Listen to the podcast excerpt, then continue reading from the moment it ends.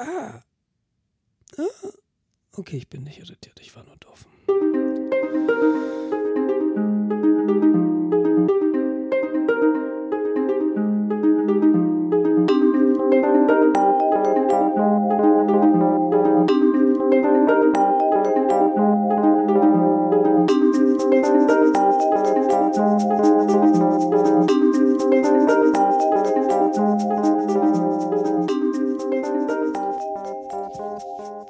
Zehn, zehn Jahre re-talk.de. Jens, herzlichen Glückwunsch zur zehnten Folge, zur elften Folge, je nach Zählweise. Ja, vielen Dank. Also ich bin ja für die, es ist unsere dritte Folge. Ja, aber es kommt mir sehr viel länger vor. Stimmt. War ein Kompliment. Als Kompliment war das gemeint. Okay, ich bin sowas nicht gewohnt, das musst du mir sagen. Äh, Log, Logbuch, Next, Logbuch, ja. Logbuch Netzpolitik hat die zweihundertste Folge gehabt. Da hörst haben du? wir noch ein bisschen was vor hörst uns. Du, hörst du Logbuch Netzpolitik? Nee, eigentlich nicht. Okay, ähm, die hatten jetzt letzte, diese Woche, letzte Woche, ich glaube letzte Woche irgendwann zweihundertste Folge und methodisch inkorrekt waren Vorband. Die haben wohl eine halbe Stunde eine Show gemacht, die ich aber nicht, nicht gesehen habe. Die haben sich in Berlin ein ehemaliges Stumm, Stummfilmkino gemietet und haben da eine Live-Show gemacht. Wann machen wir das? In hundertneunzig Folgen. Ja, wollen wir mal hoffen, dass wir dann bis dahin auch ausreichend Leute haben, die dann die, das Kinosaal, dann das Kinosaal, den Kinosaal auch entsprechend füllen. Ich glaube, Logbuch Netzpolitik hat fünf Jahre gebraucht. Da haben wir ja noch lange hin. Hast du zufälligerweise auf dem Schirm, wann unsere erste Folge war? Jetzt aktuell nicht, nein. Okay. Ähm. Es gibt da diese, diese Webseite re-talk.de. Und ja. ähm, da ja. gibt es bestimmt irgendwo. Das ist ganz hinten. Archiv. Und da gibt es bestimmt irgendwo R E null null eins, Irre Araber, achter Juli. achter Juli diesen Jahres. Ja, wir sind jetzt ein halbes Jahr dabei. Nein, noch nicht ganz. Aber cool. Aufgerundet. Aber cool, was, was so aus, wir probieren es mal, ob wir überhaupt miteinander telefonieren können, können übers Internet. Und jetzt haben wir den fünfzehnten November. Und wir, wir nehmen immer später auf irgendwie. Ne? Das hat sich so... Haben wir nicht mal um acht angefangen irgendwann oder um sieben irgendwie sogar mal? Ja, genau. Und mittlerweile trinke ich um neun noch einen Espresso, damit ich die Aufnahme überstehe. Aber das, ja. wird auch, das wird auch in den nächsten Monaten nicht besser, kann ich dir versprechen. Leider. Ja gut, gibt Schlimmeres. Aber ich gewöhne mir den Schlaf sowieso gerade ab, mehr oder weniger. Wird überbewertet. Mehr oder weniger unfreiwillig und freiwillig. Was gab's denn bei dir Neues in den letzten zwei Wochen? Gab's ja. was Neues bei dir? Ja, es du gab hattest, was Neues. Du hattest doch diese Retourensendung nach Spanien. Ja, genau.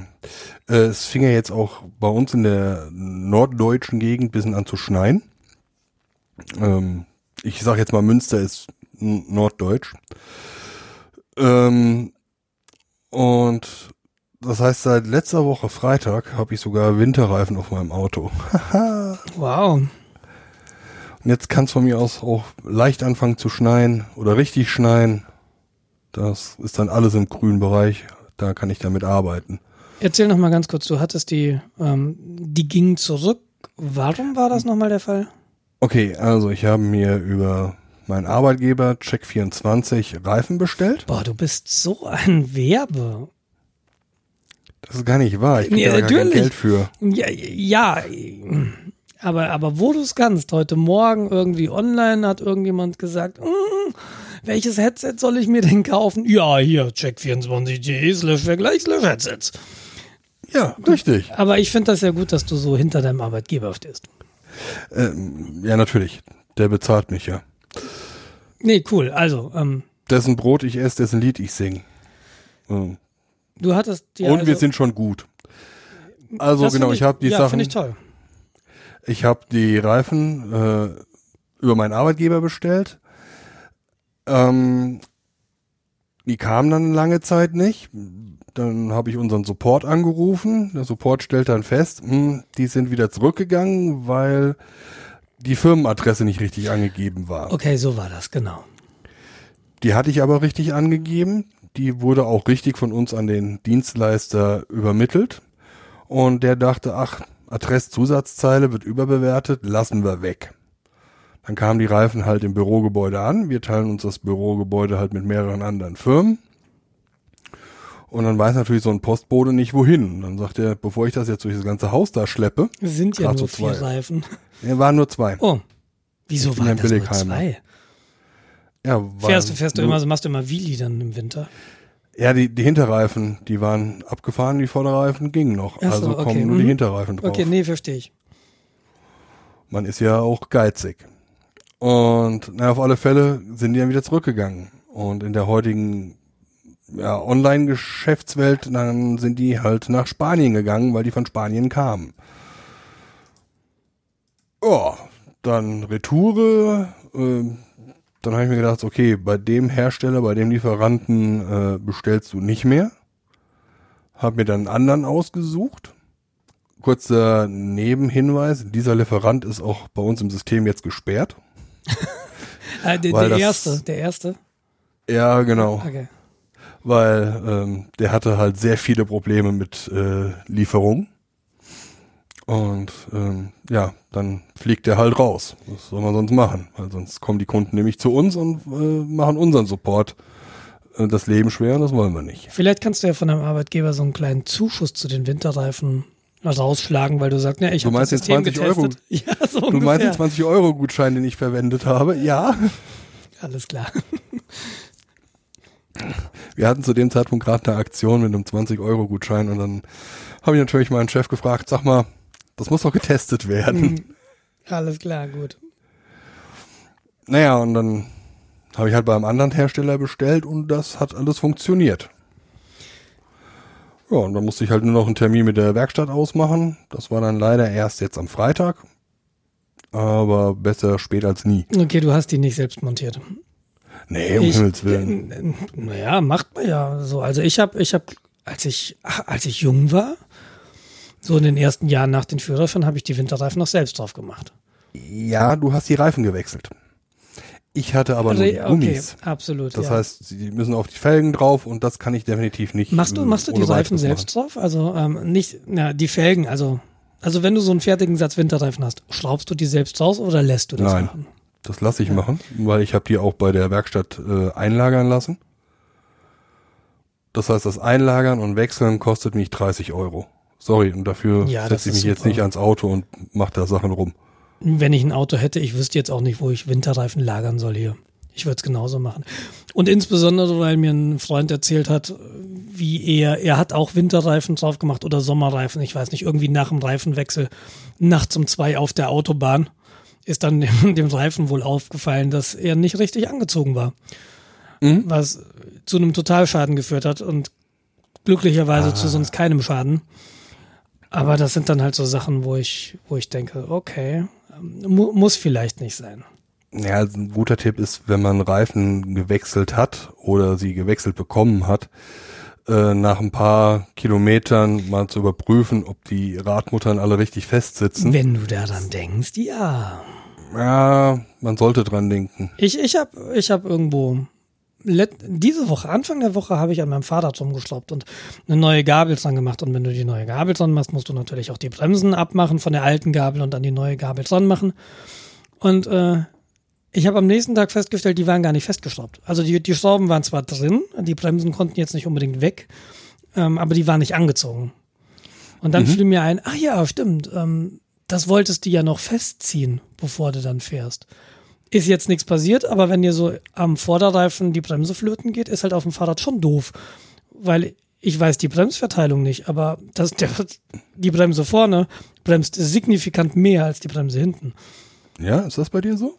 Mhm. Und dann hebst du nicht einfach ab. Also ich kenne das aus meinen Fahrradfahrzeiten, wenn ich vorne bremse, dann äh, blockiert das Rad und du hebst ab. Ein bisschen Gefühl brauchst du schon, aber wenn du, wenn du eine Gefahrenbremsung machst, dann li- du probierst halt mal, wenn du auf dem Fahrrad sitzt, fahr mal, weiß ich nicht, nicht so schnell, aber bremst mal nur mit dem Vorderrad oder beziehungsweise bremst mit beiden, bremst dann mhm. nur mit vorne und bremst dann nur mit hinten. Du wirst sehen, dass die hintere Bremse einen, einen viel geringeren Wirkungsgrad hat als die vordere Bremse. Okay. Und, und die, du bremst ja hoffentlich nicht binär, null und eins, sondern wenn du eins und, der Rad, und das Rad blockiert, dann kann dir durchaus passieren, dass du über die Gabel machst, äh, über den Lenker machst. Ja, genau. Aber du, du haust ja nicht immer in die Vorderradbremse wie so ein Oschi, sondern du kannst ja durchaus Gefühl ver- wie, wie bremst du denn im Auto? Stehende Reifen, ja, durchtreten. Oder? Ja, genau. Deshalb gibt's auch A B S. Ja. Man muss sich halt jedes Jahr ein neues Satz Reifen kaufen, aber... Ja, und dann kann man ja immer zwei bestellen und den zwanzig-Euro-Gutschein des Arbeitgebers nutzen. Genau. Nee, hervorragend, super. Hat's denn bei euch schon geschneit? Ja, es hat jetzt am Donnerstag, Mittwoch, hat's, äh, gab's einen leichten Schnee, der dann die Dächer mit weißem Staub bedeckte. Das war, das war hier in München auch letzte Woche so. Es ist immer mal so, es ist jetzt nicht liegen geblieben, aber du, wenn du aus dem Fenster geguckt hast und da fallen halt Schneeflocken vorbei. Das ist schon erschreckend. Winter's coming, ja. Also mir ist ja Schnee eigentlich noch viel lieber als Eis, was wir jetzt wahrscheinlich auch demnächst haben werden, weil momentan ist es hier auch nur am Regnen. Wie? Und wenn dann in der, äh, in der Nacht die Temperaturen halt in die Minusgrade rutschen. Ist es bei euch auch so kalt gewesen in den letzten Tagen? Hier war es so um die null Grad. Ja, wir hatten Minusgrade. Okay. Also morgens ja, hast du dann über genau. den... Hm, stimmt, hast du recht. Den, den Frost gehabt. Also momentan haben wir es mild. Ich glaube heute bis zu elf Grad. Oh, das ist bei uns erst Ende der Woche angesagt. Dann habt ihr Föhn. Das kann sein. Wir haben hier unten ja immer so, ja, Ende der Woche haben wir dann Föhn. Haben wir sehr häufig und ich, äh, das ist mir immer, wenn ich zwischen den Jahren in Hamburg bin, fällt mir das auf, wie, wie kalt das in Hamburg ist und wie teilweise vergleichsweise warm es dann in München noch ist. Mhm. Aber in Hamburg hast du, ne, da ist die warme Luft auch sofort weg. Du hast diese kalte Luft, die von, von irgendwo herkommt und dann einfach da ist. Den Eindruck habe ich immer in Berlin, wenn ich in Berlin bin. Es kann im Sommer sein, es ist immer kalt. Es ist in Berlin für mich immer kalt. Ich weiß nicht warum. Interessant, Berlin habe ich jetzt gar nicht so auf dem Schirm, wie ich mich da fühle. Vielleicht hat sich das ja geändert seit der Wende.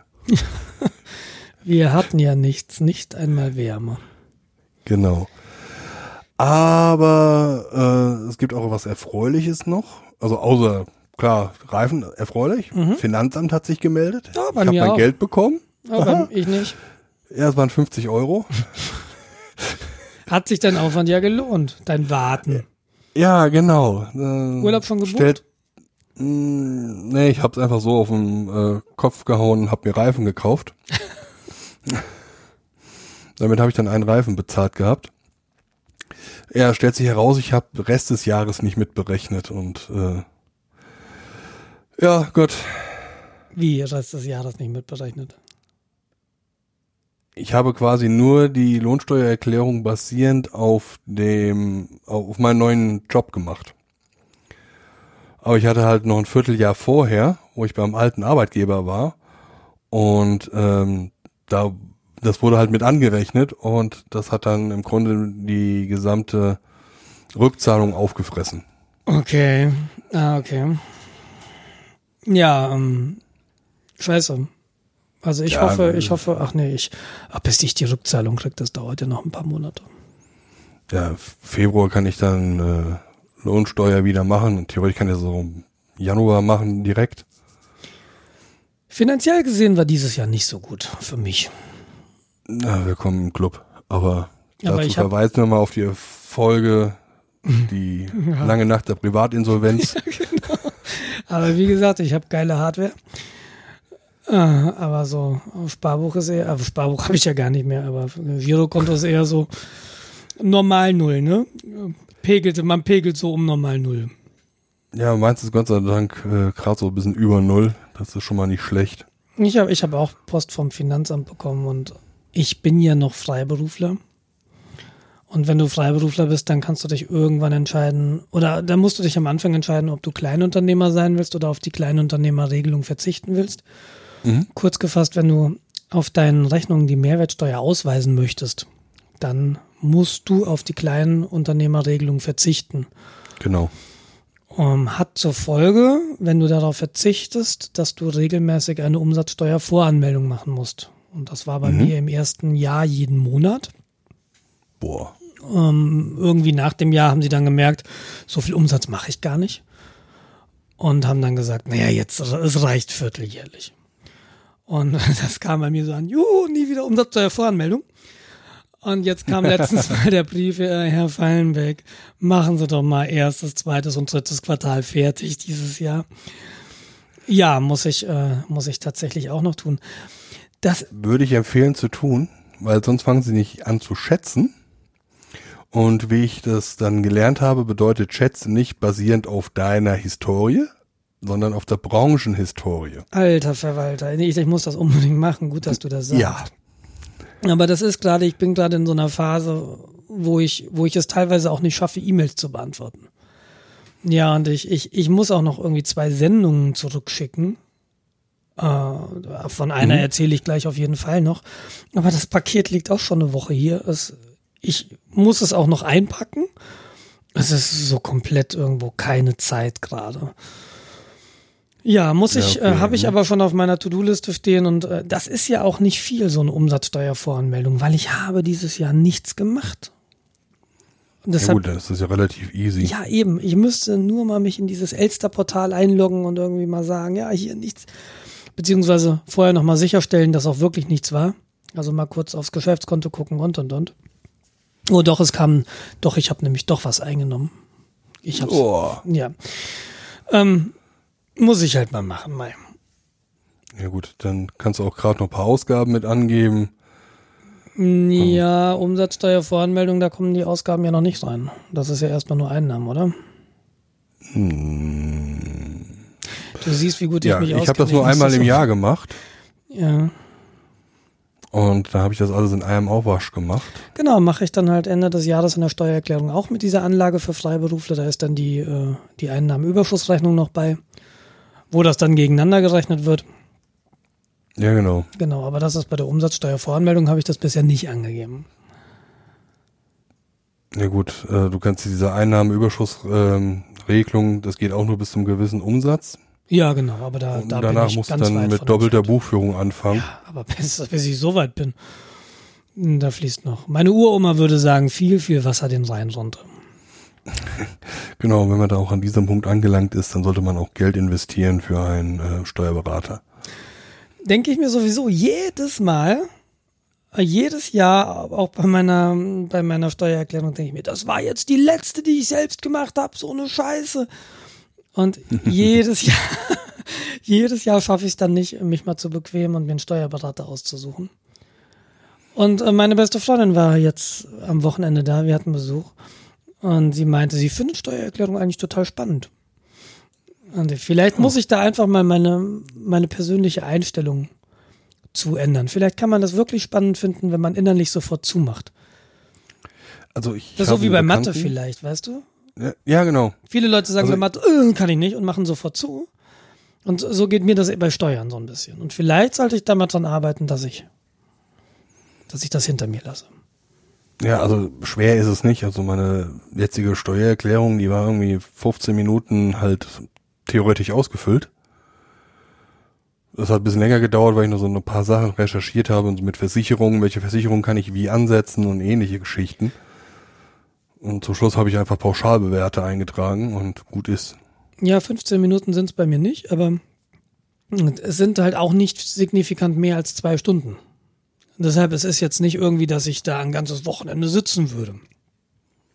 Ja, und wenn also man, wenn man mal sitzt, geht's ja dann auch tatsächlich einigermaßen. Ja, so innere Einstellung.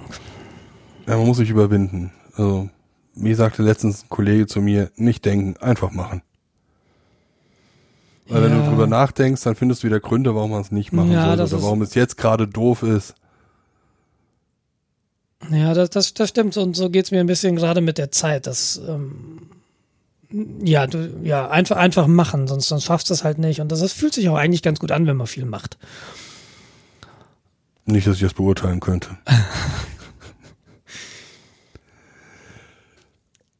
Ja, äh, dann sind wir mit dem Finanzamt schon durch. Das war eigentlich ziemlich erfreulich. Ja, wie so eine Steuererklärung. Schmerzhaft. Aber zumindest, äh, wie gesagt, kam Geld zurück und ich musste nicht nachzahlen. Also bei fünfzig Euro hätte es ja auch genauso gut in die andere Richtung schwingen können. Ja, ja. Naja, gut. Oh, ich meine, dann ist das Thema aber durch. Ne? Du weißt, das ist zwar ein bisschen enttäuschend. Ich, ich kenne das auch, wenn man sich da so freut und man träumt so, ja, von der Steuerrückzahlung kaufe ich mir dann endlich das und dann, und dann hast du dich irgendwie verrechnet. Und ja, genau. Ah, mhm. Endlich, zweiter Monitor. Dann kann ich mir auch die C P U holen. Ja, alles wird besser. Ja, nee, eben nicht. Alles wird besser. Ja, alles wird besser. Ähm, Ultraschall bzw. Reaper schmiert immer noch ab, wie wir eben festgestellt haben. Vor der Aufnahme. Vor der Aufnahme diesmal. Genau. Das, wir nehmen jetzt äh, immer, wir, wir beginnen jetzt den Podcast immer erst nach dem ersten Absturz. Genau. So die Stati- wir vertrauen der Statistik, dass wir jetzt ohne Blessuren hier durchkommen. Ich habe ja bei der letzten Aktion, habe ich ja auch erzählt, dass ich einen Debugger habe laufen lassen, um dann halt entsprechende äh, Stack-Calls dem Entwickler f- zukommen zu lassen. Er hat sie mittlerweile und er meinte, es würde ihm helfen. Jetzt schauen wir mal, ob da irgendwas kommt und dass ich den Fehler finden kann und ich irgendwann in nächster Zeit eine Demo-Version, eine Testversion kriege mit äh, hoffentlich gefixten Bug. Das wäre auch mal nicht schlecht. Cool. Bin ich mal gespannt. Ja. Äh, bei dir lief das jetzt auch schon alles wieder stabil, äh, die Ultraschall-Geschichte, wenn ich mich richtig erinnere. Bei das mir war mit dem äh, Sonderzeichen ja im Template, gell? Ja, genau. Ich hatte, ähm, genau. Ich hatte ja das Problem, dass, dass ich mir so mein Setup als Template gespeichert habe, einfach um neue Folge und dann Template laden und da sind die Spuren da und da sind die Settings da. Das ist ja die Idee hinter so einem Template, dass du nicht jedes Mal auf der grünen Wiese anfängst. Und äh, das hatte ich ja letztes Mal erzählt, dass es mir immer abgestürzt ist, wenn ich mein Template, das ich gespeichert hatte, versucht hatte zu laden. Ja, genau. Stellte sich raus, ich habe natürlich, wie unser Podcast heißt, re und dann pipe, talk, in den Dateinamen auch geschrieben, weil, weil nun mal der Podcast so heißt und offensichtlich sichtlich gibt es beim, beim Laden äh, eines solchen Dateinamens oder eines Profils mit einem solchen Dateinamen äh, ist dann halt einfach Ultraschall komplett weg, beziehungsweise Reaper komplett weg. Und zwar sang- und klanglos. Und äh, noch bevor er irgendwie merkt, dass er weg ist und so sagen kann, äh, ist abgestürzt, willst du einen Fehlerbericht senden? Die Möglichkeit hatte ich nicht. Und mhm. einfach, wenn ich den, wenn ich das Template anders benannt habe, seitdem läuft.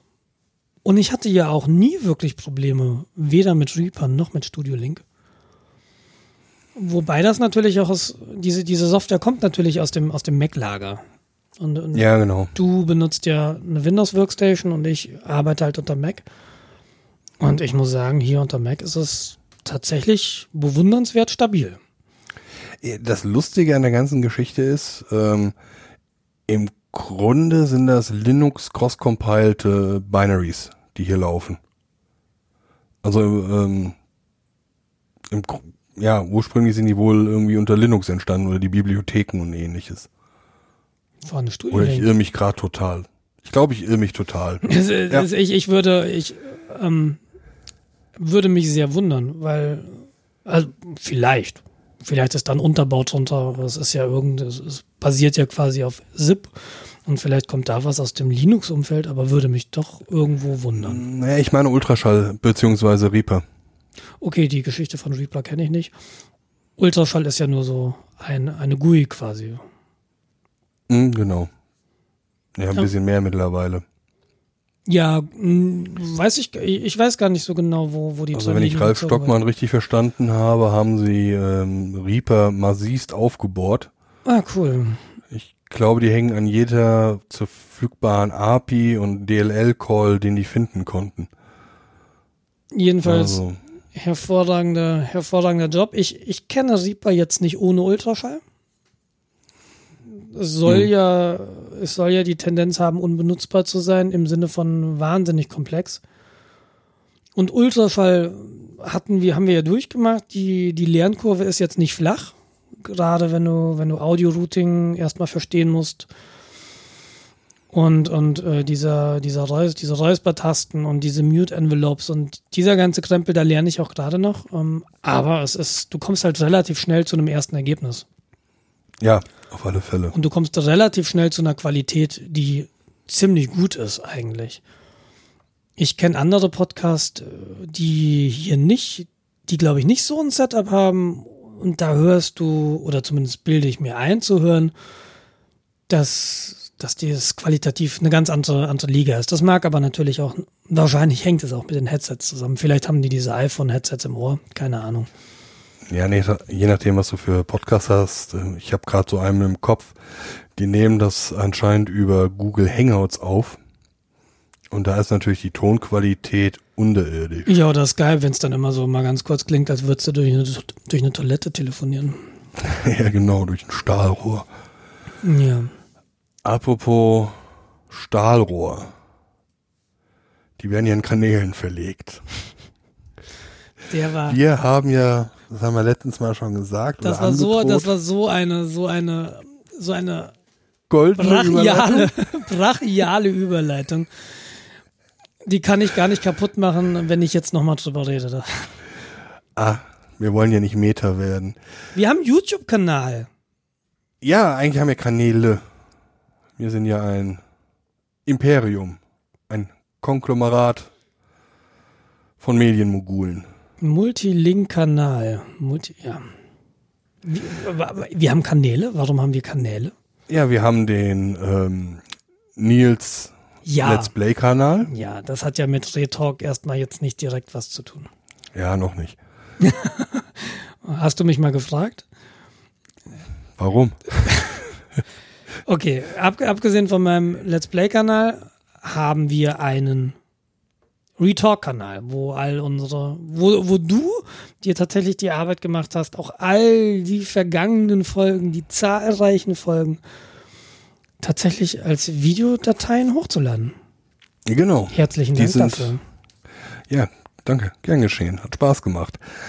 Ähm, da höre ich doch so, da, da war doch jetzt ein Subtext bei, das war doch nicht ganz ernst gemeint, oder? Doch, das war ernst gemeint. Ehrlich? Das, äh, Das Danke, also wohl, es hat Spaß gemacht. Ich, ich meinte, das hat Spaß, Spaß gemacht. Ich hatte einen G K-Lehrer, der meinte, es gibt für alles einen Fetisch. Nee, also ich habe ein paar Sachen gelernt. Ich bin jetzt in der Lage, mit FFmpeg zumindest aus Bildern Videos zu machen. Okay. Und äh, das hat auch erstmal gereicht, um die Sachen hochzuladen. Also du nimmst dir äh, diese, diese Tonspur... In, in FFmpeg, also du nimmst dir die Tonspur quasi auf der Konsole, du hast diese Audiodatei, dann mhm. hast du ein Bild und genau. dann äh, muckst du das mit FFmpeg zusammen und hast am Ende ein Videofile. Genau, und dann sage ich dem halt, ich hätte gern so und so viel Frames in der Sekunde, in dem Fall irgendwie ein Frame in der Sekunde reicht. Wir haben ja keine große Bewegung drin. Und, ja, ist mir äh, aufgefallen, die sind gar nicht so groß, die Videos, das finde ich sehr, sehr sympathisch, finde ich total super. Ja, wie gesagt, man kann halt ziemlich viel sparen. Dafür habe ich dann ein bisschen gebraucht, um dann die vernünftige Bitrate zu finden, mhm. wo das dann vernünftig aussieht. Mhm. Das ist dann so ein Einzeiler auf der Linux-Konsole und dann fällt dann hinten raus ein äh, ja, fertiger Film, den einfach noch dann zu äh, YouTube hochladen und gut ist. Und stellt uns, sich aber, ja? Nee, nee, ich überlege, uns kann man also abonnieren. Es gibt tatsächlich den Kanal. Genau. Es gibt, das habe ich nämlich heute Morgen gemacht, oder was heißt heute Morgen, das habe ich heute Abend gemacht, ähm, weil natürlich so eine Kanal-U R L youtube.com slash irgendwas ist natürlich ein bisschen blöd und ihr findet den Kanal oder ihr werdet automatisch auf diesen Kanal redirected, wenn ihr auf äh, youtube punkt re talk punkt de geht.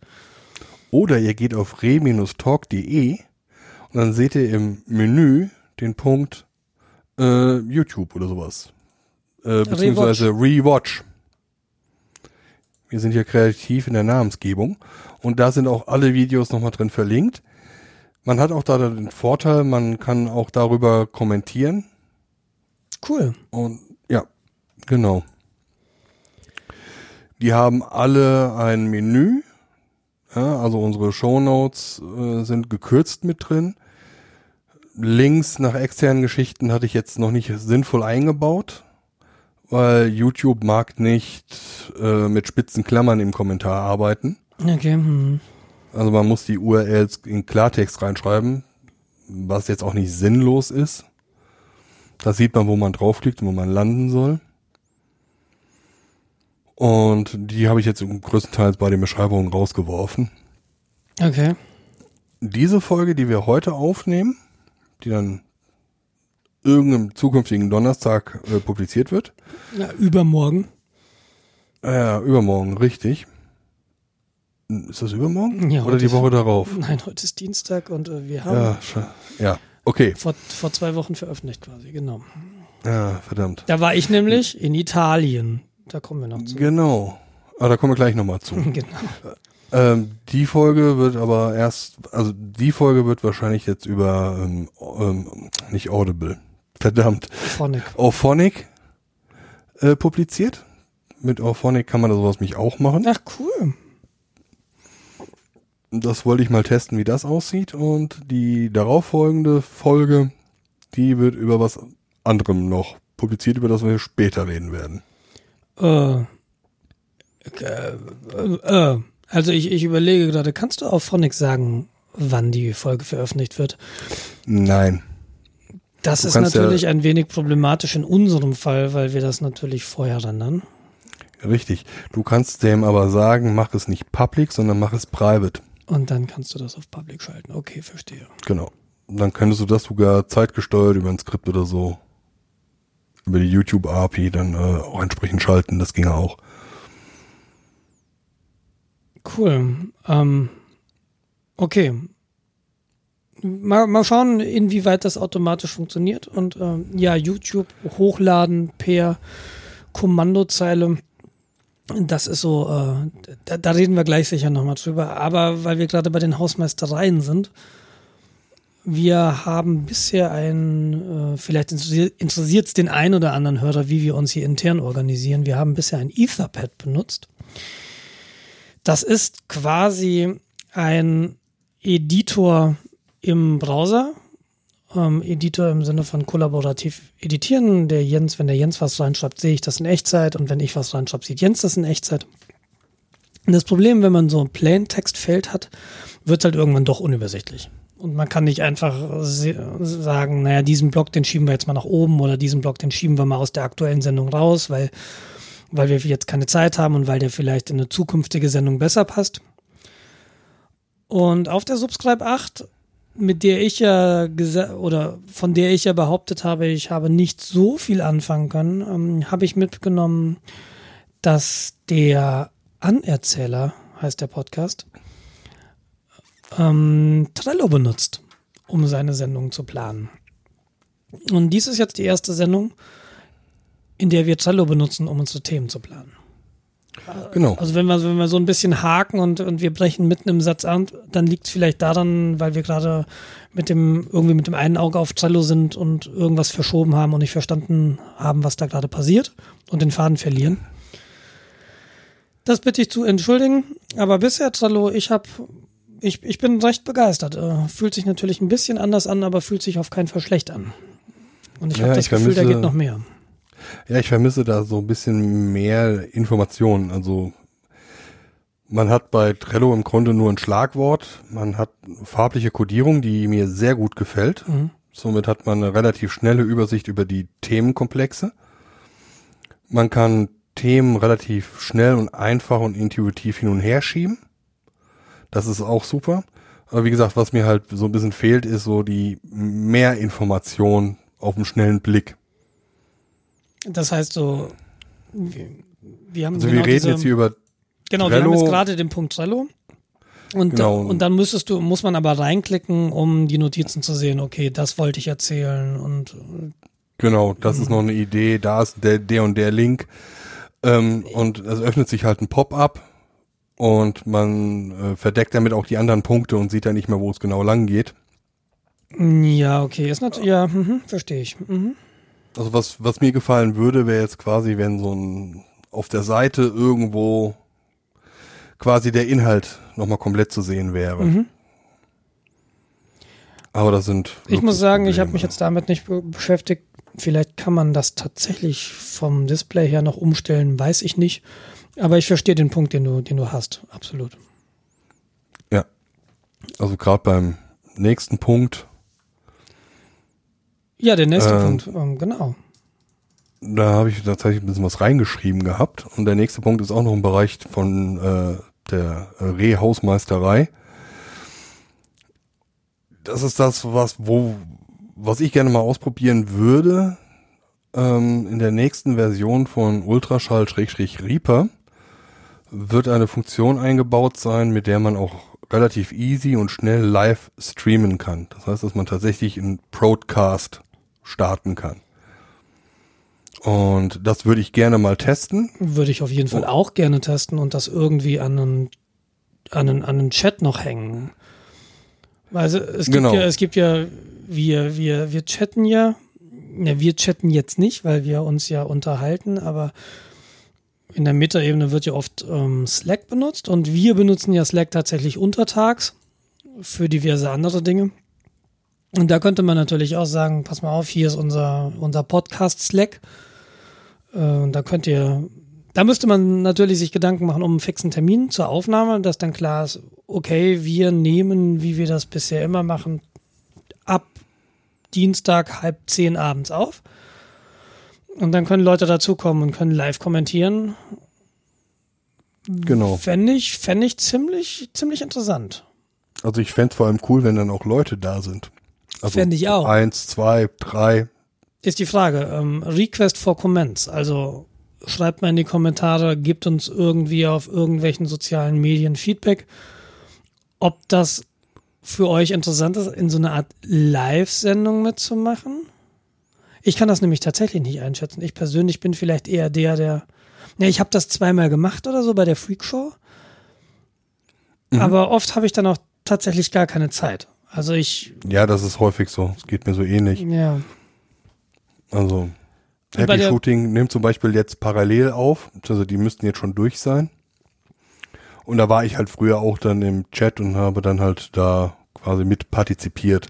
Wie ist denn das bei Happy Shooting? Wie viele Leute sind denn da so im Chat? Weil bei der Freakshow war das Problem, dass unglaublich viele Leute im Chat sind und dann da das Rauschen auf Slack natürlich auch ziemlich hoch ist. Ja, ähm, in dem Slack-Kanal von Happy Shooting war ich jetzt noch nicht, aber im I R C-Chat oh, I R C ist so viel geiler. zehn bis zwanzig Leute waren da. Ja, das geht. Das ist eine gute Größe, finde ich. Ähm, ja, also man hat sich halt da unterhalten, äh, wenn es halt teilweise driftet man ja auch in dem, im Chat vom aktuellen Topic ein bisschen ab. Ähm, die Moderatoren haben immer ein, ein Auge drauf gehabt, mhm.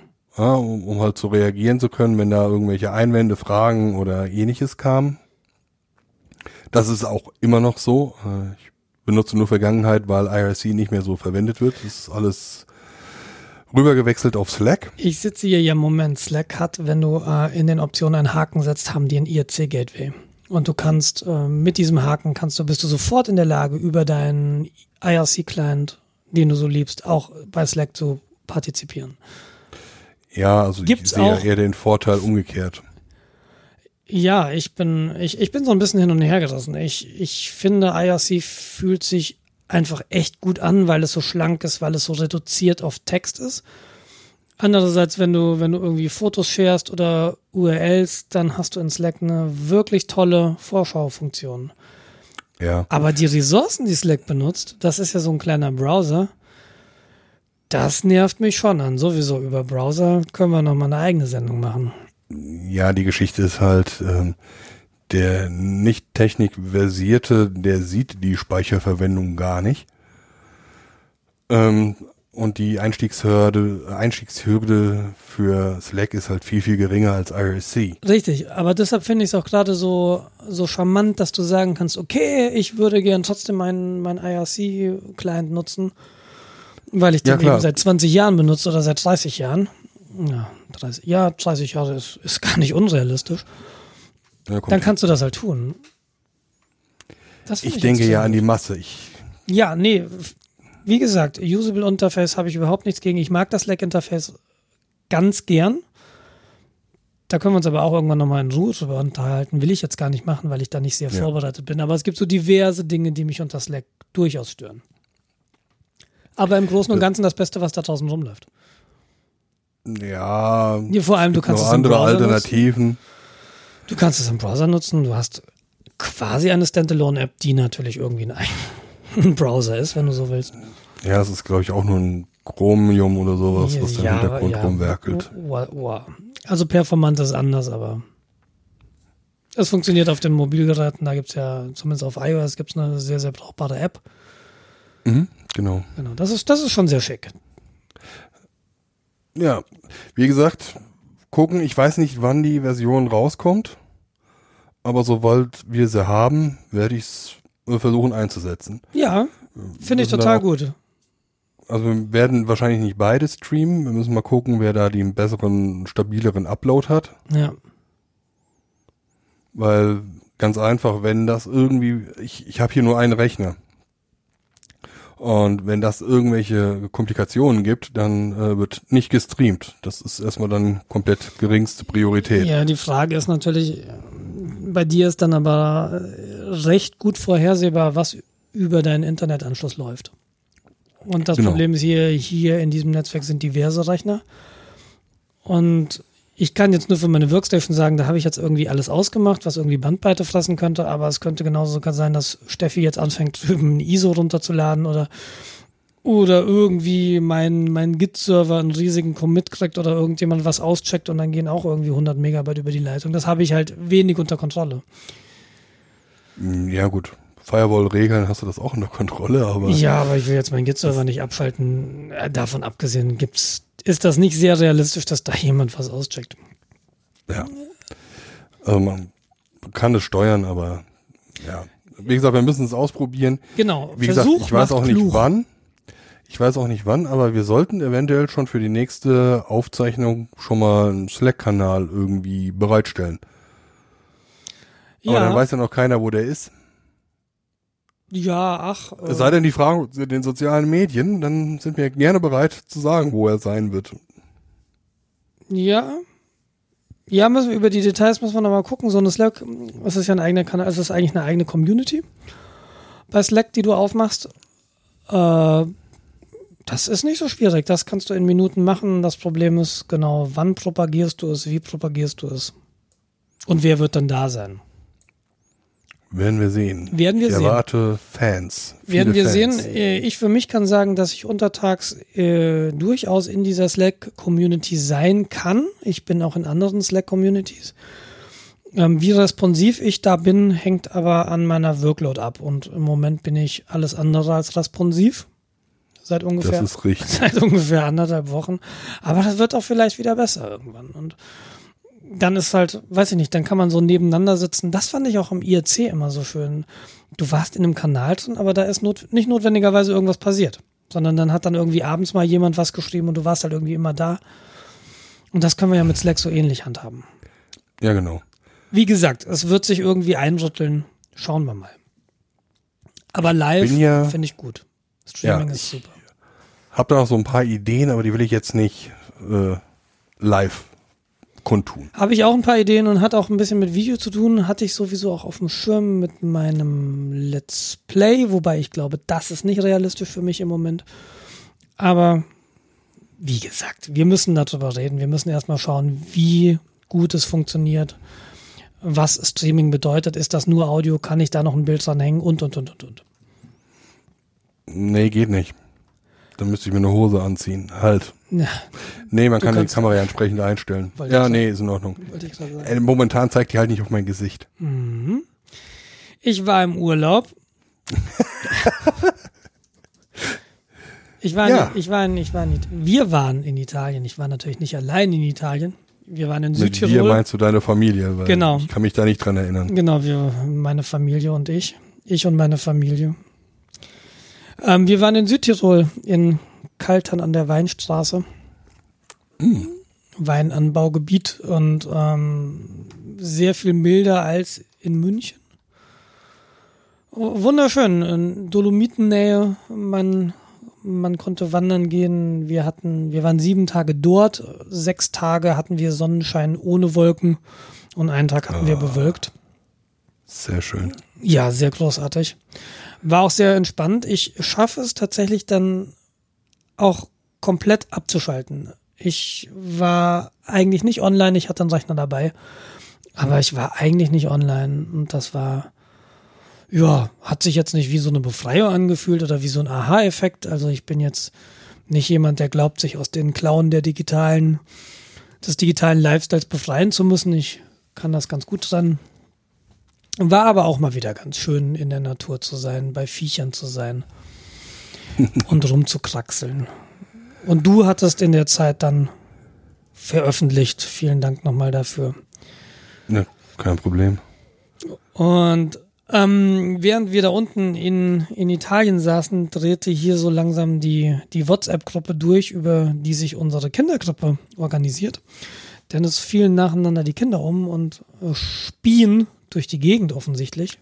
Oh, auch sehr schön. Und äh, stellte sich dann raus, wahrscheinlich Norovirus, das hat doch diverse Eltern erreicht. Und wir saßen also in Italien in der Sonne und dachten so, ja, alles richtig gemacht. Und kamen dann wieder und äh, fielen dann montags in die Krippe, alles total super. Dienstag, Mittwoch, alles total super. Donnerstags hatten wir Laternen, Laternenfest, alles super. Donnerstag kam dann meine beste Freundin, Freitag alles super. Freitag auf Samstag ist mein Körper komplett einmal durchgebootet. War alles andere als super. Samstag war ich so noch auf Hibernate, mehr oder weniger. Also das war jetzt quasi vergangenes Wochenende. Mhm. Aber ich weiß nicht, ob es ein Norovirus war.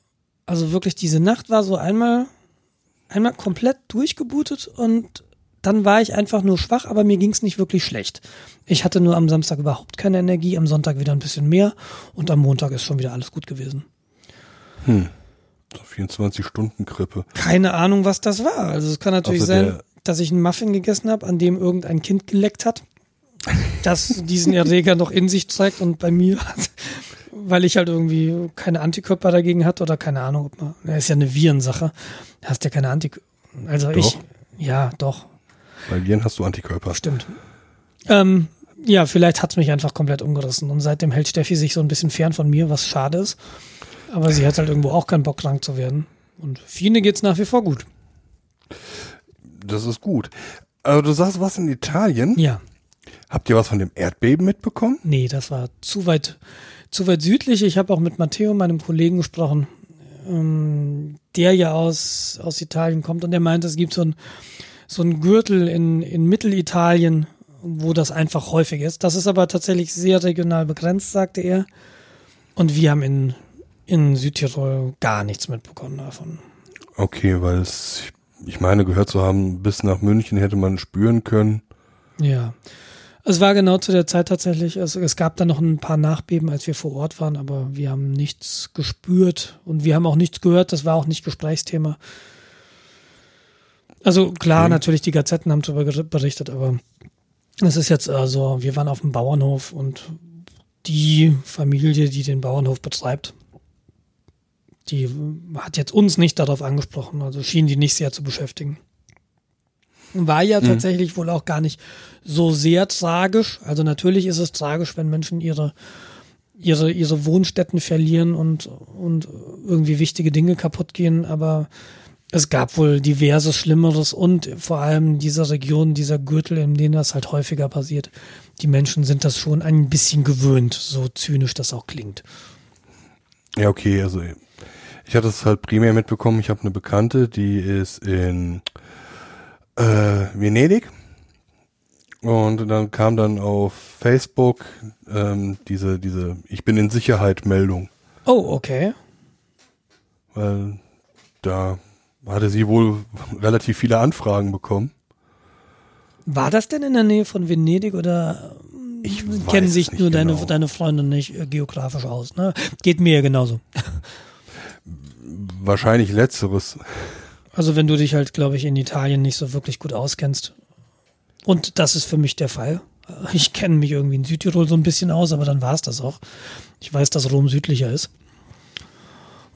Ja, also das liegt auch daran, dass ich nicht genau weiß, wo dieses Erdbeben genau, das meine ich damit. Zentrum war. Genau, das meine ich damit, genau. Ähm, das heißt, ich kann es auch gar nicht auf der Karte lokalisieren. Ja. Apropos Erdbeben. Apropos Erdbeben. äh, ein, ein mehr oder weniger... Was ist denn sonst noch so in der Welt passiert?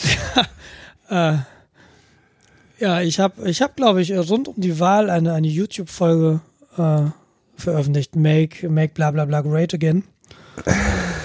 Ja, da sind wir jetzt. Make ja. the U S A great again. Das ist, also was mir halt primär auffällt, ist meine Blase. Ich habe Musst du auf Toilette? Bei uns in dem Chat habe ich noch am Tag während der Wahl gesagt, ach, alles halb so wild, die Clinton macht's. Das, davon ist ja, davon ist ja nicht nur unser Chat ausgegangen, davon, davon sind ja sämtliche Wahlbeobachter ausgegangen, sämtliche Journalisten sind davon ausgegangen. Irgendwie jeder, auch in meinem Umfeld, ist davon ausgegangen. Ja, genau. Also, aber, also siehst du mal, was die Filterblase macht. Aber ja, ich weiß jetzt nicht, ob das... Es muss eine sehr große Filterblase ge- gewesen sein, denn die Leute, die von sich behaupten, sie kennen sich damit aus, sind ja auch davon ausgegangen. Aber ich weiß noch, hast du nicht gesagt, du glaubst, dass Trump Präsident wird? Ich glaube gesagt, ich hoffe. So nach dem Motto, es muss erst schlimmer werden, damit es besser wird. Nee, ich, ich, ich weiß nicht, irgendjemand hatte mir gesagt, ja, ich weiß es nicht so. Ja, es passiert immer so das Schlimmste. Ja, keine, whatever. Was ist das Schlimmste? Keine Ahnung. Wird sich, wird sich zeigen, ne? Ähm, alles, was, was so im Wahlkampf da passiert ist, war ja, war ja nicht besonders appetitlich.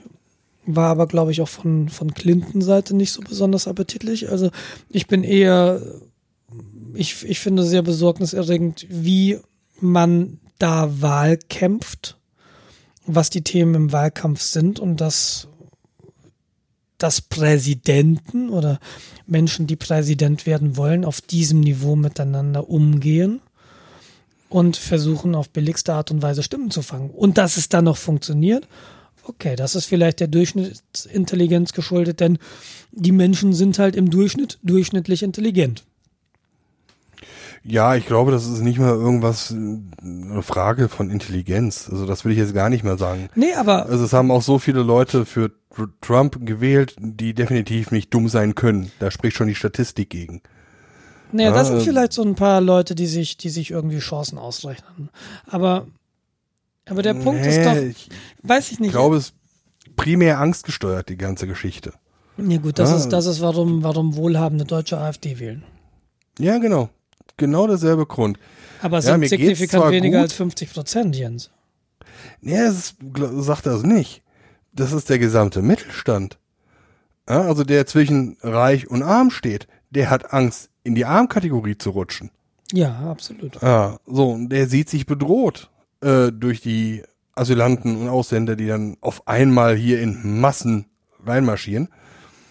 Ähm, aus seiner Wahrnehmung, dass das keine Massen sind. Das nimmt er in dem Moment nicht wahr, weil in dem Moment kocht die Emotion. Aber das ja? hat was mit Bildung zu tun. Und, und das hat insofern, naja, du hast recht, mit Intelligenz hat es vielleicht nicht in erster Linie was zu tun, sondern vielmehr mit Bildung zu tun. Dann würdest du dir mal, oder, oder hätten die Leute irgendwie noch präsent, in wem wir oder welchen Bevölkerungsgruppen Deutschland seinen Wirtschaftsaufschwung auch zu verdanken hat. Das sind nämlich genau die Leute, die jetzt, nein, nicht die Leute natürlich, aber das sind auch eine Art Einwanderer gewesen, damals die ja, Gastarbeiter. Natürlich. Und heute wird sich da mit Händen und Füßen gegen gewehrt, obwohl die Vergangenheit gezeigt hat, hey, einer solchen Tatsache verdanken wir sehr, sehr viel. Es ist uns wahrscheinlich besser gegangen als ohne die. Ja, und genau. Jetzt wird dagegen gekämpft. Das ist das Konservative, die Angst vor Veränderung. Weil Angst vor Veränderung ist nachvollziehbar. Du weißt nicht, was kommt. Das ist immer ein bisschen raus aus der Komfortzone. Es könnte schlechter werden. Und Veränderung ist immer schlecht, wie ich äh, zu sagen pflege. Du, du wähl, darf ich dir eine nein, persönliche Frage ich wahle, stellen? Nein, ich nein, wähle nein. nicht die A f D. Das weiß ich, das weiß ich. Das, dann würden wir, dann würde die Folge jetzt zu Ende. ähm, darf ich dir eine Frage stellen? Und du musst sie nicht beantworten, aber welche Richtig. Parteien hast du in der Vergangenheit zum Beispiel bei der Bundestagswahl gewählt? Es war, ja, was habe ich gewählt?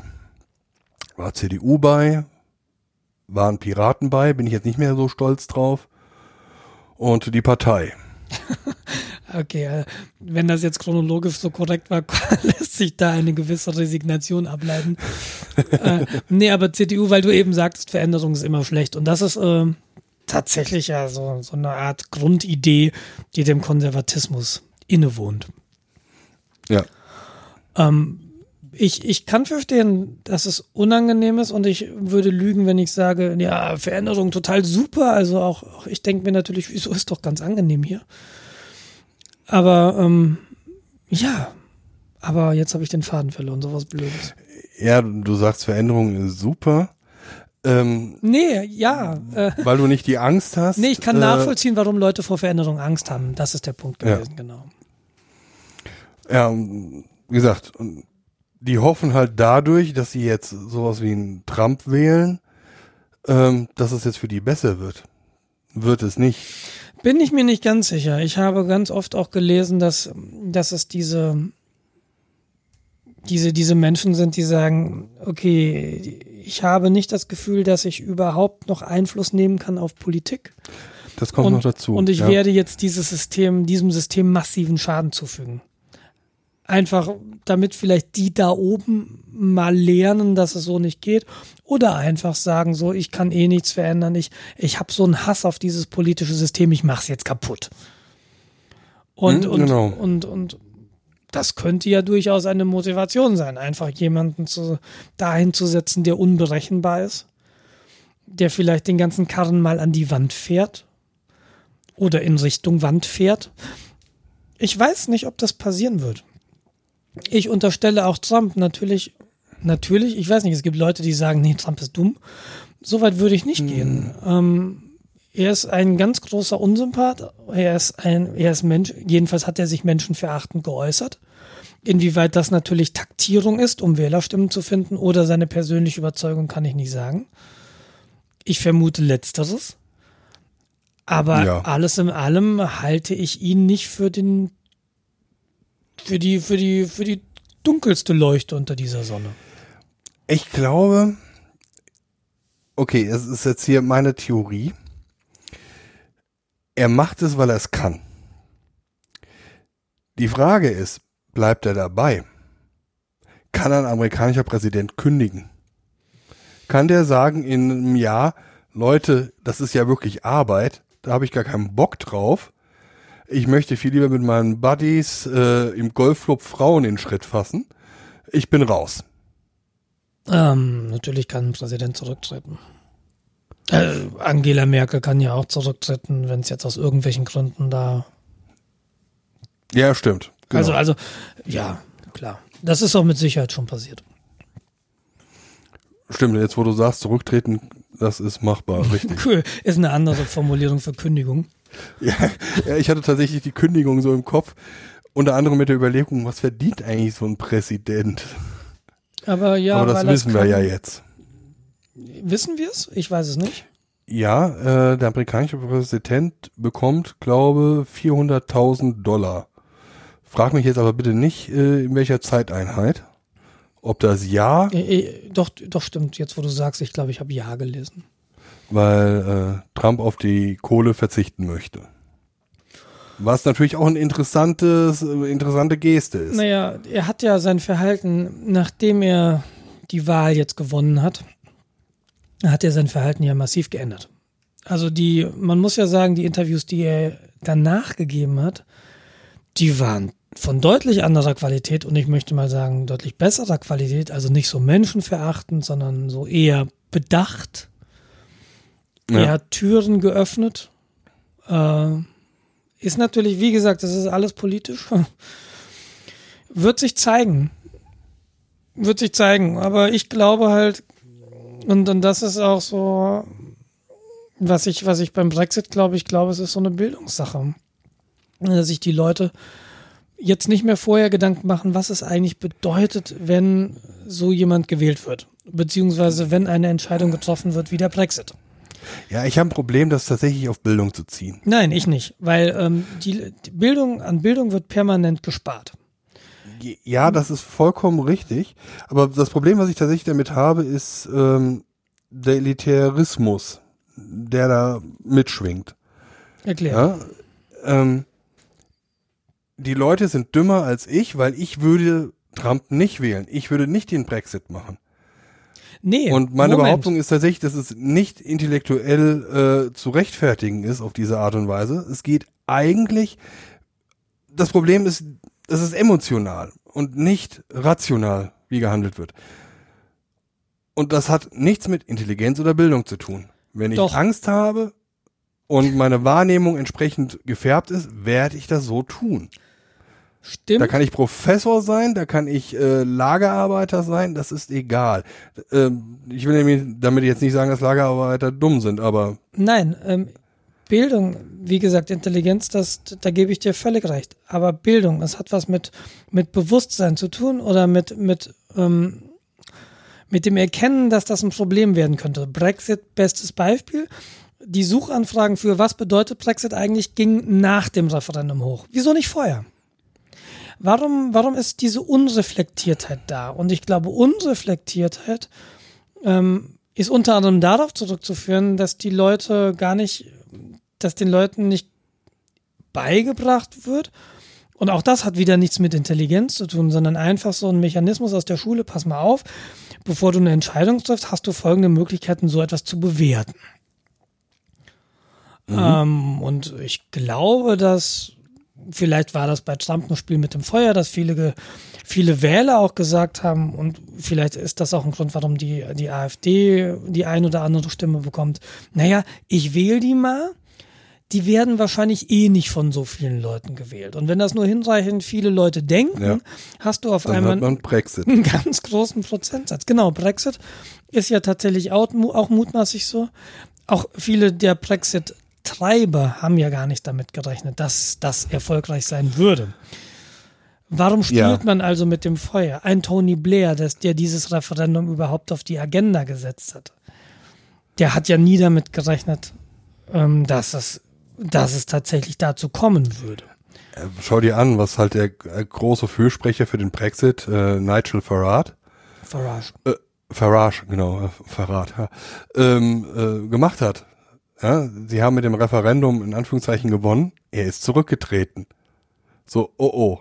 Ja. ja ich, die Geister, die ich rief und äh, schnell weg. Ja, aber genau dadurch, dass das, ich glaube halt, dass das eben schon ein Bildungsproblem ist. Wenn du, wenn du die Leute dahingehend erzielst, dass sie ideale formbare Maschinen für den Wirtschaftsmarkt sind.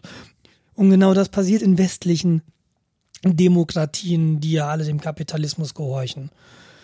Du hast ja überhaupt kein Interesse daran, dass du da Arbeitnehmer hast, die irgendwie eine eigene Meinung haben. Sondern, ja, stimmt. Ähm, die sollen ja, statt, statt zu denken, können sie doch irgendwie arbeiten.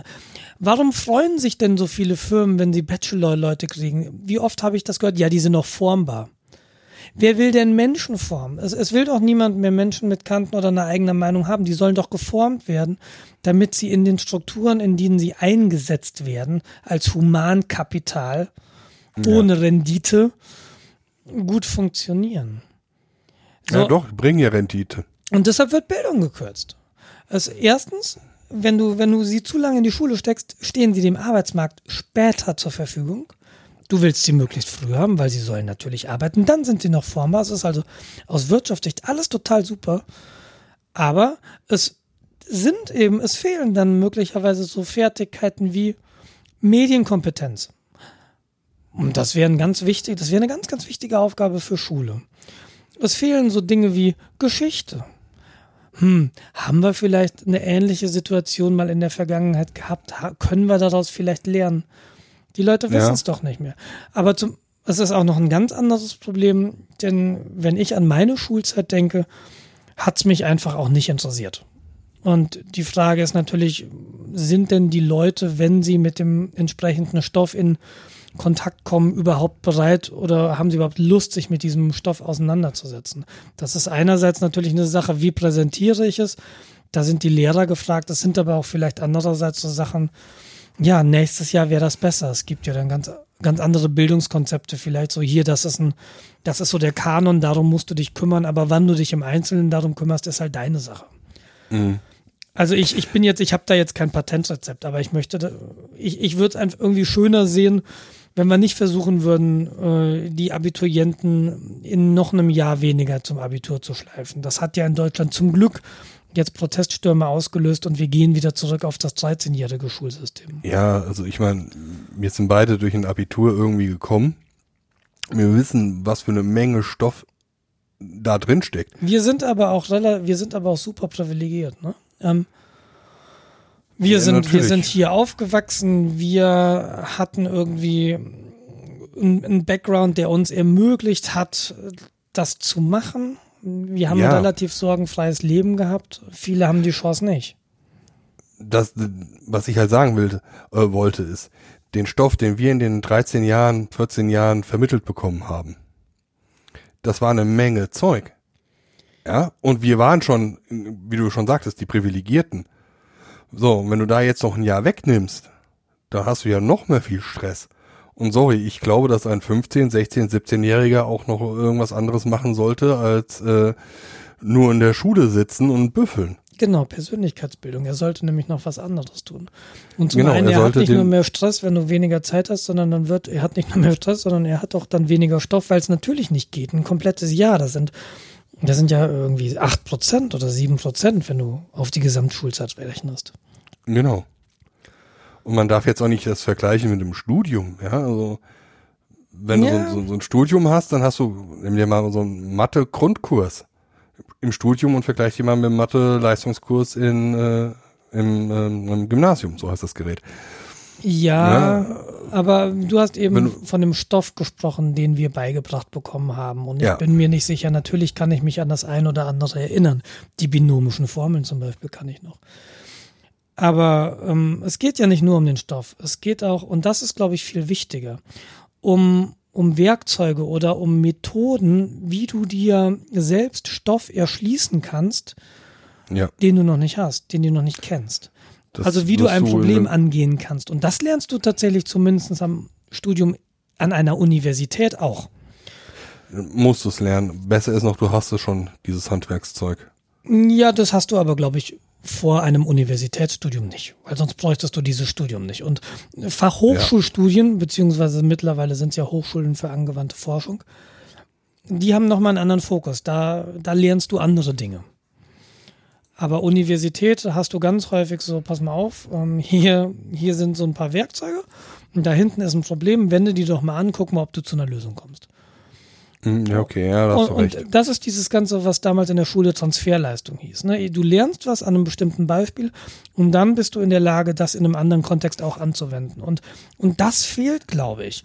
Wenn, wenn du vor so einer, wenn du irgendwann stehst, pass mal auf, hier du als Staatsbürger musst jetzt dich entscheiden. Da ist ein Brexit oder da ist eine Präsidentenwahl oder hier ist eine Bundeskanzlerwahl. Wie entscheidest du dich? Wie kommst du denn da zu einer Entscheidung? Und dann wäre es einfach total gut, wenn du irgendwie Werkzeuge hättest, die du anwenden könntest, damit du für dich eine Entscheidung treffen kannst, von der du überzeugt bist, dass es die richtige ist. Und nicht irgendwie nur stumpfes, ja, alle Scheiße. Das spielt da natürlich auch mit rein und natürlich liegt da auch vieles im Argen. Aber ich glaube, tatsächlich auch vielen Leuten fehlt dieses Handwerkszeug. Und das ist sehr, sehr schade. Und das fände ich dramatisch. Und das hat nichts mit den Fähigkeiten der Leute zu tun, im Sinne von äh, intellektuelle Fähigkeiten, Intelligenz. Die hatten vielleicht die Chance nicht. Die mussten vielleicht einfach früh aus der Schule raus, weil sie Geld verdienen mussten. Aber selbst die, die die Chance hatten, ähm, die haben es dann möglicherweise nicht. So, man, man merkt, dass ich jetzt ein bisschen konfus war in, in, in dem Satzende, weil du auf einmal weg warst. So viel zur Statistik, dass Reaper in dieser Aufnahme garantiert nicht mehr abschmieren wird. Mathe my ass. Ja. Die Frage ist, ob ich jetzt weiter aufnehmen soll oder nicht. Ey, mach mal. Oder mach mal nicht. Versuch doch mal nicht aufzunehmen. Vielleicht äh, hat das ja was mit deinem Ultraschall oder beziehungsweise Studio Link Problem zu tun. Ja, genau. Dann Ja, ich, ich glaube, das Thema können wir auch hier zumachen. Ähm, genau. Ich hab, wir sind damit. Ich, ich, ich habe mich ja erregt. Ja, genau. Du warst gerade daran zu erzählen. Äh, ja, ja, ich. Kann ich nicht mehr. Ja, ja. Ach, ähm, nee. Warum? Ich, ich bin mal gespannt, was das, ähm, um den, um, um die Klammer wieder zuzumachen zu Trump. Ich bin mal gespannt, was das so wird. Weil ich meine, wir müssen jetzt eh abwarten. Ja. Ich glaube auch nicht, dass wir jetzt in den nächsten drei Wochen, drei Jahren, vier Jahren äh, in irgendeinen großen Atomkrieg wegen ihm geraten. Das sehe ich jetzt einfach nicht. Hoffen wir es mal. Habe ich keine Lust zu. Und wenn, können wir ja auch nichts dagegen ändern. Tja. Ja, es ging aber tatsächlich wahrscheinlich in einigen so wie... wie Steffi, die mich morgens einfach wach gemacht hat. Und mit einem wirklich so ein fassungsloses Gesicht habe ich bei ihr selten gesehen. Der wird Präsident. Was? Hä? Was? Morgens? Moment. Ja. Ja. Schauen wir mal. Spannende Zeiten. Also ich befürchte, was heißt befürchte? Ich vermute mal, dass er eine sehr firmenfreundliche Politik fahren wird. Das ist in der U S A sowieso schon gang und gäbe. Und es wird mit ihm noch schlimmer. Im Sinne von, äh, dass Corporates, also Firmen, viel, viel mehr Rechte kriegen und viel mehr machen dürfen, unkontrolliert, als sowieso schon der Fall ist. Dann könnte man ja fast glücklich sein, dass T T I P hoffentlich scheitert. Ja, kann man also sowieso sein. Aber ja, ja vielleicht genau. Kehrt er aber auch mal mit eisernem Besen äh, die, wenn er eben Firmenmensch ist und auf Effizienz setzt, vielleicht kehrt er mal in den ineffektiven, ineffizienten Strukturen mit eisernem Besen. Wie gesagt, ich, ich behaupte, es passiert eher das Gegenteil, dass jetzt ganz viele Leute so aus dem, aus einer Ebene weiter hinten jetzt kommen, ja, die nicht alle vier Jahre ausgetauscht werden und anfangen quasi da anzusteuern. Vielleicht ist er ja auch gar nicht so lange Präsident. Ich möchte jetzt nicht auf Südkorea verweisen, aber... Vielleicht ist er ja auch gar nicht so lange Präsident. Es kann viel passieren. Ja. Lass uns dieses U S-Wahlthema zumachen und äh, lass uns das einfach jetzt die nächsten vier Jahre begleiten und schauen, genau, was passiert. Und in vier Jahren sagen wir dann Told You So. Obwohl wir ja gar nichts gesagt haben, aber das ist ja auch politisch. Und wie meine Oma immer sagte, nichts wird so heiß gegessen, wie es gekocht wird. Ich würde gern über Technik reden. Ja, okay. Ähm, kann ich mitmachen? Kann ich, äh, habe ich auch was? Fang mal an. Ich, ich glaube nämlich, ich muss noch diese gesellschaftlichen Themen gerade ein bisschen verdauen. Korn trinken. Ich, ich, ich bleibe bei Kamillentee tatsächlich. Boah, das harte Zeug. Absolut. Ich trinke K. Ähm, ja, sollte ich mir vielleicht auch antun, ähm, wegen Husten und so. Aber im Grunde machen wir uns ja, wir können uns quasi äh, zur Ruhe setzen. Wir müssen den Podcast nicht mehr selbst sprechen. Das schont auch unsere Stimmen. Geil, wo muss ich unterschreiben? Du musst du bei Adobe ähm, weiter an deren... Äh, Produktline horchen. Oh, shit. Ich habe doch so Probleme mit Adobe-Produkten. Ach, Flash war doch gar nicht so schlecht. Mhm. Ähm, was sie, äh, Adobe hatte vor kurzem eine äh, Marketingveranstaltung, eine große Präsentationsveranstaltung, wie das die ganzen großen Softwarefirmen halt so gerne machen, wo sie sich so ein bisschen selbst behudeln und selbst beweihräuchern. Und da hat Adobe eine Software vorgestellt, da noch im Alpha-Stadium. Nennt sich VoCo, also V O C O. Das ist eine Sprachsynthese-Software. Weißt du, für was VoCo steht? Voice Control? Äh, ja, ich meine Voice Control. Okay. Das hört sich dann eher nach Siri, Siri an, oder? Nee, also nicht Voice Control, sondern ähm, Voice Composite. Okay, mhm. Ja. Ähm, mit der ist es möglich, gesprochene Sprache zu synthetisieren. Also man schreibt einen Text und das Gerät redet. Also ist jetzt erstmal nichts Besonderes. Sprache zu synthetisieren. Genau. Mhm. Ist jetzt nichts Besonderes, das konnte schon der Amiga. Da gab es damals bei der Soundblaster War das der Talking Parrot? Ja, genau. Hm? Okay. Äh, aber was diese Software super kann, nach Aussage von Adobe braucht die eine halbe Stunde an gesprochenen Text von einem Sprecher und kann dann dessen Sprache und dessen Stimme simulieren. Alter. Das heißt, wir nehmen ja. jetzt unsere gesamten Re-Talk-Folgen, ganzen zehn bis elf Stück, je nach Zahlart, äh, Zählart, füttern das dem Programm und dann kann das Gerät wie Jens und wie Nils sprechen. Okay, what could possibly go wrong? Genau. Ähm, der, in den Shownotes wird dann auch ein Link auf die Präsentation verlinkt sein. Man hört aktuell absolut noch, dass das eine computergenerierte Stimme ist. Okay. Äh, weil halt die Sprechpausen noch nicht so richtig passen. Aber es ist ein Prototyp, den sie da gezeigt haben. Äh, wenn man sich so ein bisschen da reinliest, heißt es, ja, äh, das kriegen wir auch noch alles in den Griff. Und wir werden es später so haben, dass sie ein ungeübtes Ohr wird es nicht hören. Also jetzt haben wir zwei Möglichkeiten bei Adobe. Entweder die Software ist vergleichbar mit Flash, dann ist alles gut. Oder die Software ist vergleichbar mit Photoshop. Dann stellen sich mir so ein bisschen die Nackenhaare hoch, weil ich einfach zu viele Dystopien gerade im Kopf habe. Sie sagen tatsächlich, das ist Photoshop für Audio. Und in dem Beispiel sieht es dann auch so aus, äh, so ein kleiner Text, genauen Wortlaut habe ich jetzt nicht mehr im Kopf. Und da werden Worte umgestellt. Ja, das ist das Erste. Dann denkst du, ja, okay, das kriegst du mit Schnittsoftware und viel Arbeit und Feintuning auch hin. Okay, mhm. In dem Fall ist es aber tatsächlich Text markieren, ausschneiden, andere Position einfügen, Play. Das ist schon mal sehr, sehr beeindruckend. Mhm. Er nimmt dann, äh, du siehst dann auch oben drüber die äh, Ausschlagskurven und dann siehst dann, wie halt die Kurven entsprechend verschoben werden. Okay. So, und das ist schon mal das Erste. Dann geht er her und tauscht Worte aus. Oder zumindest ein Wort in dem kurzen Beispiel, was gar nicht in dem Satz drin vorkommt. Ja, ich saß mit Jen auf, auf der Couch, äh, aus, wurde dann zum Schluss sowas in Richtung von wegen, ich habe John geküsst. Mhm. Und äh, wie du schon gerade sagtest, ähm, wenn das wirklich so funktioniert, wie das unter Photoshop ist, haben wir tatsächlich ein Problem.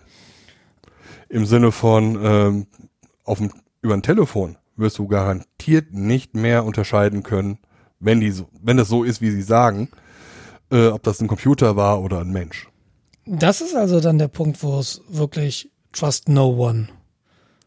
Genau. Und okay. Sie haben äh, auch schon, also es kam da auch in dem Clip, kommt das auch kurz zum Tragen. Es ist, äh, sie überlegen sich auch parallel dazu, wie sie ähm, den Sound quasi mit Watermarks entsprechend verzeichnen können. Ja, weiß ich nicht. Dass man zumindest über eine technische Analyse rausfinden kann, dass das die Software ist. Wahrscheinlich sogar noch welche Lizenz. Ja, das ist dieses, ach, das ist wieder dieser, dieser Gedanke, dieser Kopierschutzgedanke. Wir machen das erkennbar, wir verhindern, dass sowas passiert. Das wird nicht funktionieren. Und nee, das verhindern nicht. Aber zumindestens, äh, dass es im Nachgang nachweisbar wäre bei einer Aufzeichnung. Ja, aber das nutzt mir ja nichts. Dass es ein generiertes äh, System ist und nicht die tatsächliche Sprache. Wenn du irgendjemanden anrufst und machst dem in dem Moment glaubhaft, dass auf der anderen, auf der, an der anderen Ende der Leitung jemand, jemand anderes ist. Ich bin ist. wirklich dein Enkel. Ja, äh, ich, ich sitze tatsächlich in äh, Nigeria fest. Schick mir doch mal die tausend Euro. Ja. Dann, dann ist halt im Nachhinein, das ist auch ein bisschen... Äh, warum? Also, was haben Sie, was haben Sie für, für eine Motivation genannt, das zu tun? Motivation äh, weiß ich jetzt direkt nicht, aber mir fallen natürlich sofort Sachen ein. Äh, die ganzen Radio-Nachrichtensprecher sind damit sofort überflüssig. Ja?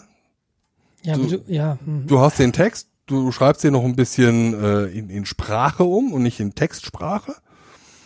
Bam, dann hast du deinen äh, Moderator, der spricht. Und der streikt nicht, der macht das auch nachts um drei noch neu. Der ist nie krank.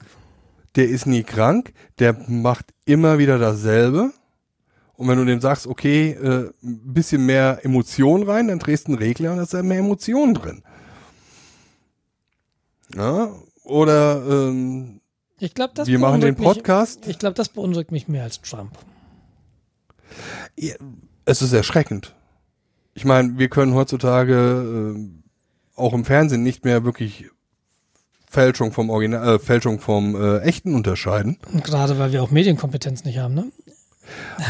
Ich glaube, das hat auch nicht wirklich was mit Medienkompetenz zu tun. Wenn du einen, einen Clip in den Nachrichten siehst, ja, äh, kannst du in der Kürze nicht analysieren, ob der Clip in irgendeiner Art und Weise äh, manipuliert wurde. Absolut, du hast es sei denn, ich habe das gemacht oder jemand anderes, der keine Ahnung von der Materie hat. Aber gib das mal einem Grafikbearbeiter.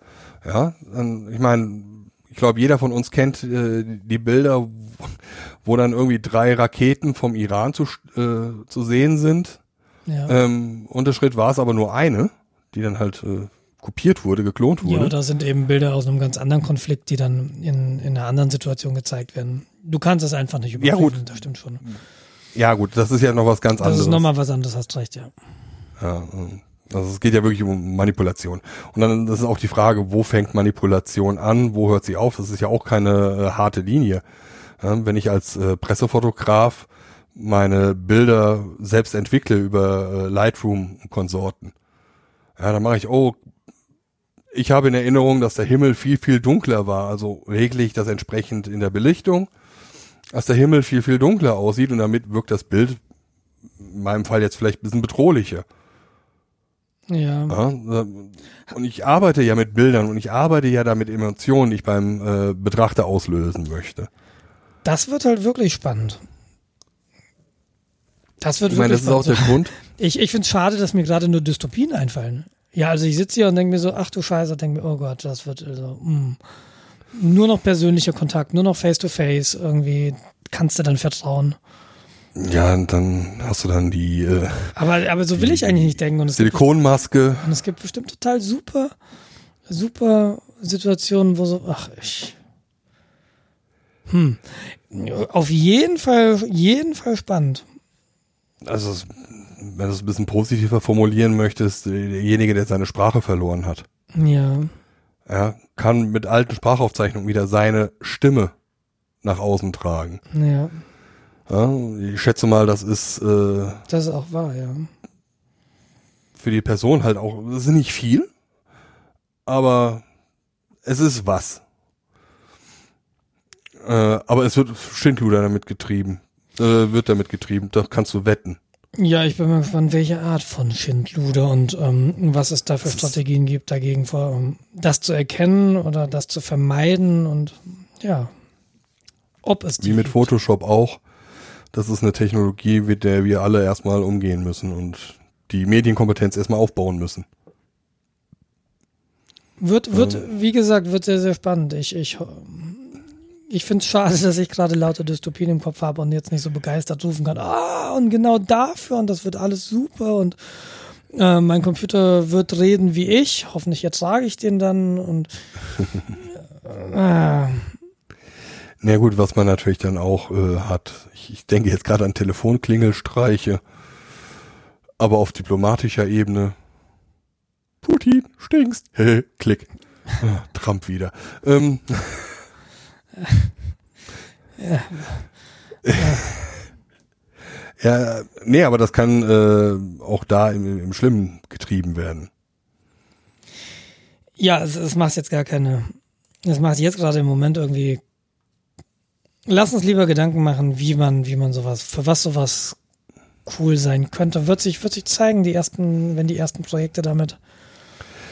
Das wird ja dann wahrscheinlich sogar noch weitergehen, wenn man den Computer so weit ge- gebracht hat, wirklich Sprachsynthese auf diesem Niveau zu fahren, dass es ein normaler Mensch, der nicht trainiert ist, äh, Audiosignale zu analysieren, es nicht mehr unterscheiden kann. Dann ist es nicht mehr weit zum Gesang.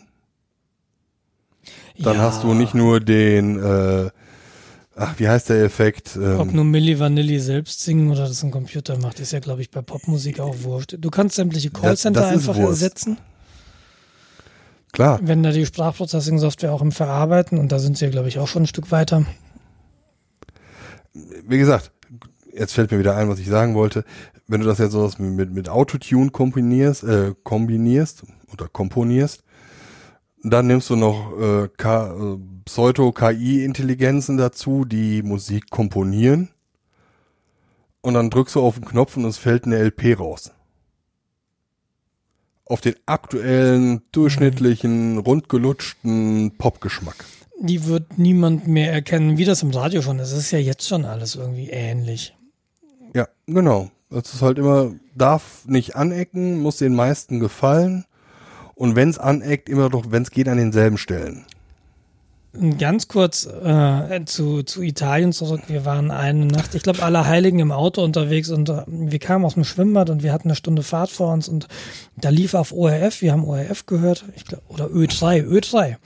Da lief irgendwie eine, eine Popsendung, in der sie die U S-Charts, die Top vierzig waren es, glaube ich. Ich glaube Top vierzig in drei Stunden.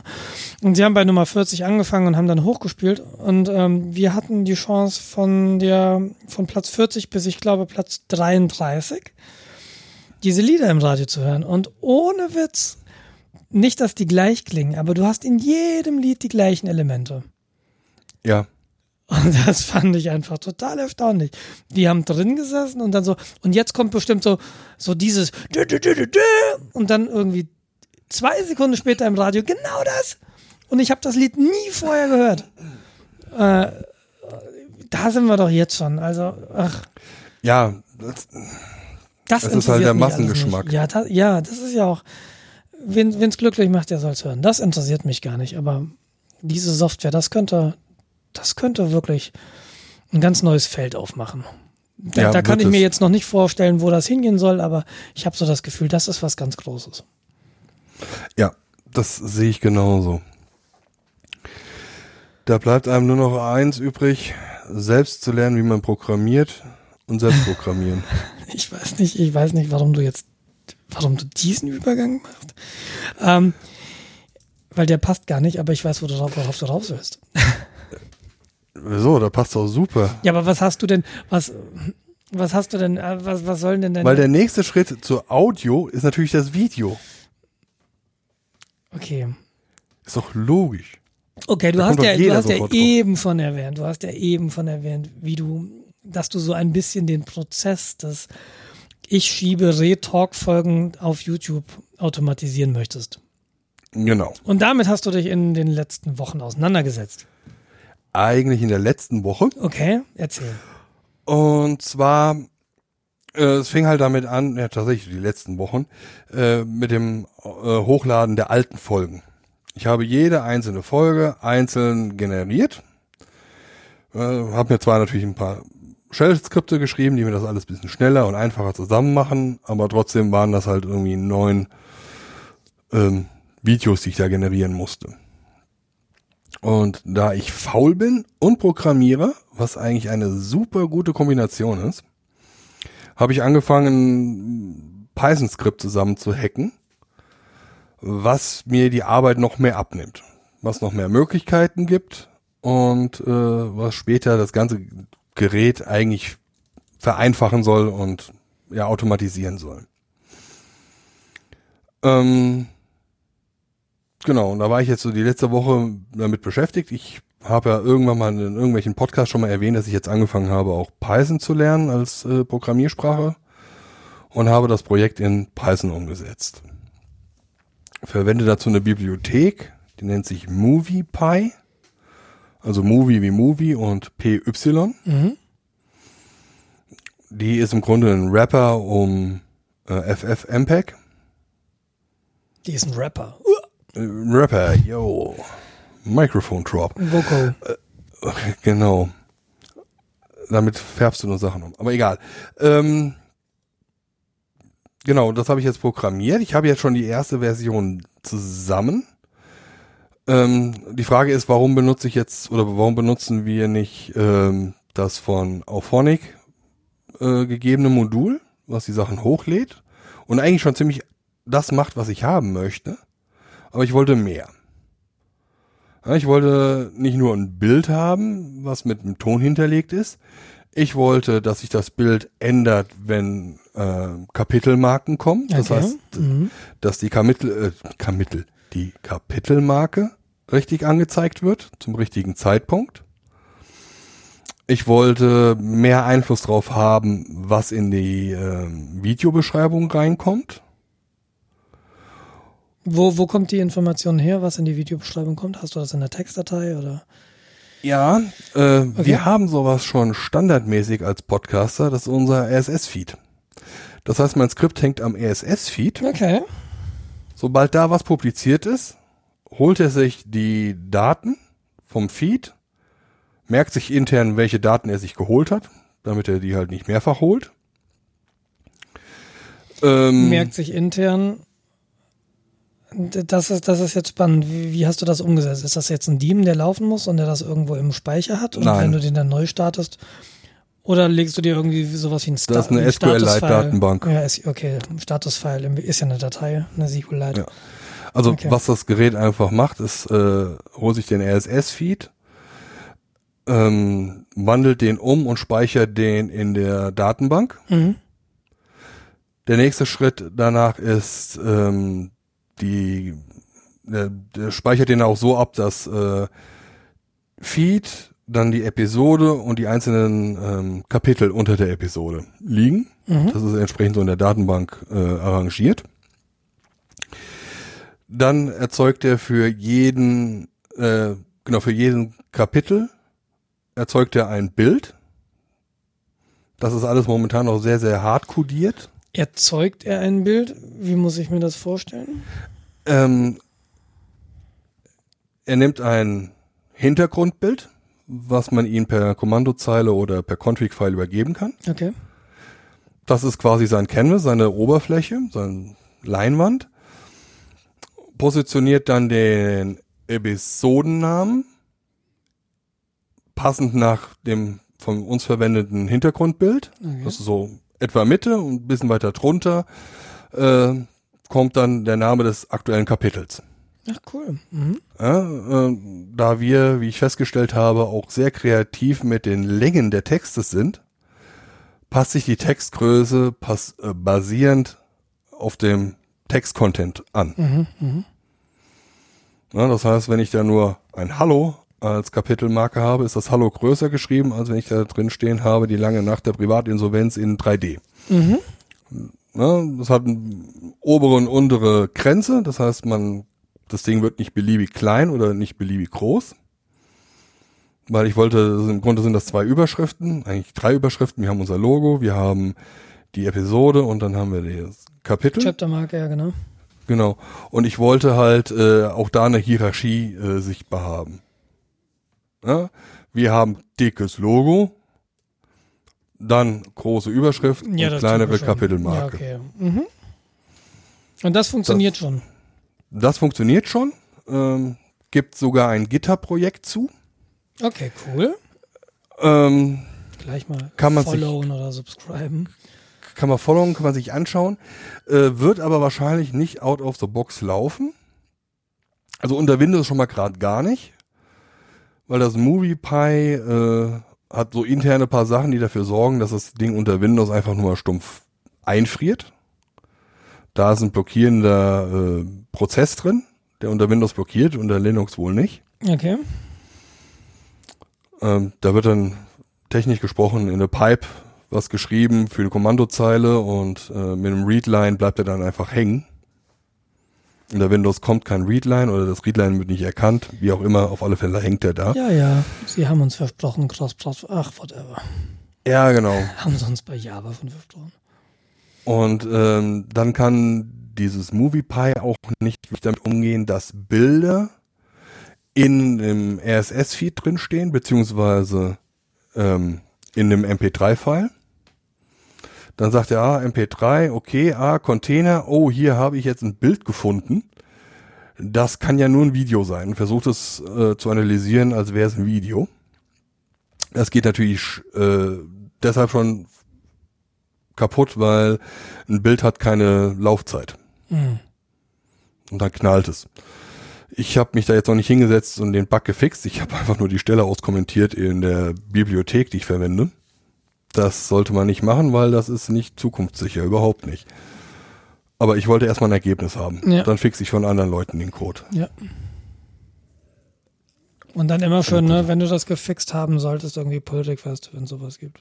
So, ja, genau. Das, das wäre dann das Nächste, wenn ich es soweit habe, dass dann automatisiert unsere Folgen hochgeladen werden. Das ist jetzt auch ein ganz spannender Teil für mich, das Hochladen. Ähm, hast du, bist mhm. du da schon weiter? Nein. Also ich, ich habe eine Idee, was ich verwenden möchte. Ich habe auf GitHub ein Projekt gefunden, was ein Upload von YouTube-Videos ermöglicht. Genau, das hatte ich äh, parallel heute gefunden. Ich habe erst danach gesehen, dass du es schon hier reingeschrieben hast, weil ich habe genau dieses Problem auch ähm, jetzt mit diesen Let's Play-Videos. Ich rendere da diesen ganzen Krempel und dann sitze ich hier teilweise hier und schiebe sechzehn Gigabyte Daten zu YouTube. Und das ist ein bisschen doof, dass ich das erstens über den Browser machen muss und zweitens, dass ich hm. dafür die dicke Kiste anhaben muss. Das könnte also, ich habe hier einen Linux-Server im Flur stehen, ein altes ThinkPad im Wesentlichen, der das recht wenig Strom braucht, wo halt das Git-Repository drauf läuft. Da ist ein, da kann ich mich auf der Kommandozeile, ich könnte die Daten also hinschieben über, weiß ich nicht, N F S. Und dann könnte ich da hingehen und sagen, pass mal auf und folgende Dateien schieb mir bitte zu YouTube. Das ist mein Kanal, das ist meine Authentifizierung, das ist, äh, bitte veröffentliche dieses Video an diesem Datum. Das ist genau diese Frage, die ich auch eben hatte. Ich, ich plane nämlich die Veröffentlichung meiner Let's Play-Videos. Die kommen mhm. jeden Tag, um fünfzehn Uhr kommt eine Folge. Und genau das will ich natürlich auch in einem Shell-Skript erreichen. Das soll nicht irgendwie dann, dann veröffentlicht werden, wenn ich es hochgeladen habe, sondern das muss dann irgendwie gescheduled werden. Und das wäre mhm. die gleiche Anforderung, die wir jetzt auch hier haben. Ja, nein. Weil im Grunde mein Skript den R S S-Feed nimmt. Das heißt, wenn du es im R S S-Feed publizierst, wird es auch auf YouTube publiziert. Okay, dann wird es, ah, du hast natürlich recht, dann kann es sofort publiziert werden, weil es ist ja dann kurz nach vier. Genau. Äh, wie lang, wie äh, lang rein interessenhalber, wenn du dein Skript loslässt oder wenn du veröffentlichst, wie mhm. lang rödelt dann dein Skript, bis da ein Video ist und wie groß ist dieses Video und wie lange lädst du das dann typischerweise zu YouTube hoch. Also mhm. wie lange ist dieses Delta, bis es auf YouTube auch da ist? Okay. Ähm, Hast du eine ich, Idee schon? Äh, Oder ist das eher äh, so, na, noch nicht so wirklich? Ja, so in der Mitte. Also momentan teste ich äh, erstmal allgemein die gesamte Grafik- und Videoverarbeitung. Ähm, das heißt, die einzelnen Kapitel sind drei Sekunden lang, standardmäßig. Ja, ich habe noch keinen Code, der feststellt, wie lang jetzt eine, wie, wie lang ein Kapitel ist. Mhm. Äh, weil muss ich halt die Zahlen auseinandernehmen, parsen, in Sekunden umrechnen. Und da hatte ich jetzt bisher noch keine Lust zu. Aber da äh, jetzt in meinem Fall oder im Fall von einem Podcast wir mit einem statischen Bild arbeiten, arbeite ich halt mit einem Frame pro Sekunde oder mit zwei Frames pro Sekunde. Und äh, das heißt, es reduziert die Datenmenge ungeheuer von dem Video. Ja, das habe ich gesehen, dass diese Videos tatsächlich nicht sonderlich viel größer sind als unsere Audiofolgen. Ja, genau. Also im Grunde ist das halt irgendwie das vierzig Megabyte große Audio-File und dann sind aber auch mal, ja, lass mal fünf Megabyte äh, Video dabei sein. Mhm. Äh, das ist quasi vernachlässigbar. Rendern, so wie das aussieht, ich schätze mal für so eine Stunde, äh, zehn Minuten würde ich jetzt mal aus dem Bauch raus schätzen. Mhm. Und äh, da ich das Ganze auf einem Root-Server im Internet laufen lasse, hat er natürlich eine vernünftige Anbindung und kann die mit äh, ja alles, was YouTube mir bereitstellt, hochpusten. Was jetzt nicht so ganz beeindruckend vieles, ähm, merke ich immer, wenn ich äh, bei meinem Arbeitgeber, wenn ich, wenn ich dann halt einen U S B-Stick mitnehme, weil ich denke, okay, zu Hause über D S L, das zu YouTube pumpen, das dauert, äh, gehst du doch, gehst du doch ins Rechenzentrum. Und ähm, das, zumindest über den Browser ist es jetzt nicht so beeindruckend schnell. Also es ist signifikant schneller als zu Hause, aber... Also in dem Bereich habe ich auch noch keine Erfahrungswerte. Ja. Werte. Da, da bin ich mal gespannt, wenn ich Ich, ich denke nämlich tatsächlich drüber nach, das auch zu skripten, eben um diese Dinger hochzupumpen und, und das dann einfach mal mit einer echt dicken Leitung zu YouTube. Mal schauen, ob der Browser da performance-technisch am Limit ist und ob ich über die Shell da deutlich mehr Performance nochmal kriege. Hier zu Hause im D S L-Anschluss ist es wahrscheinlich eher irrelevant.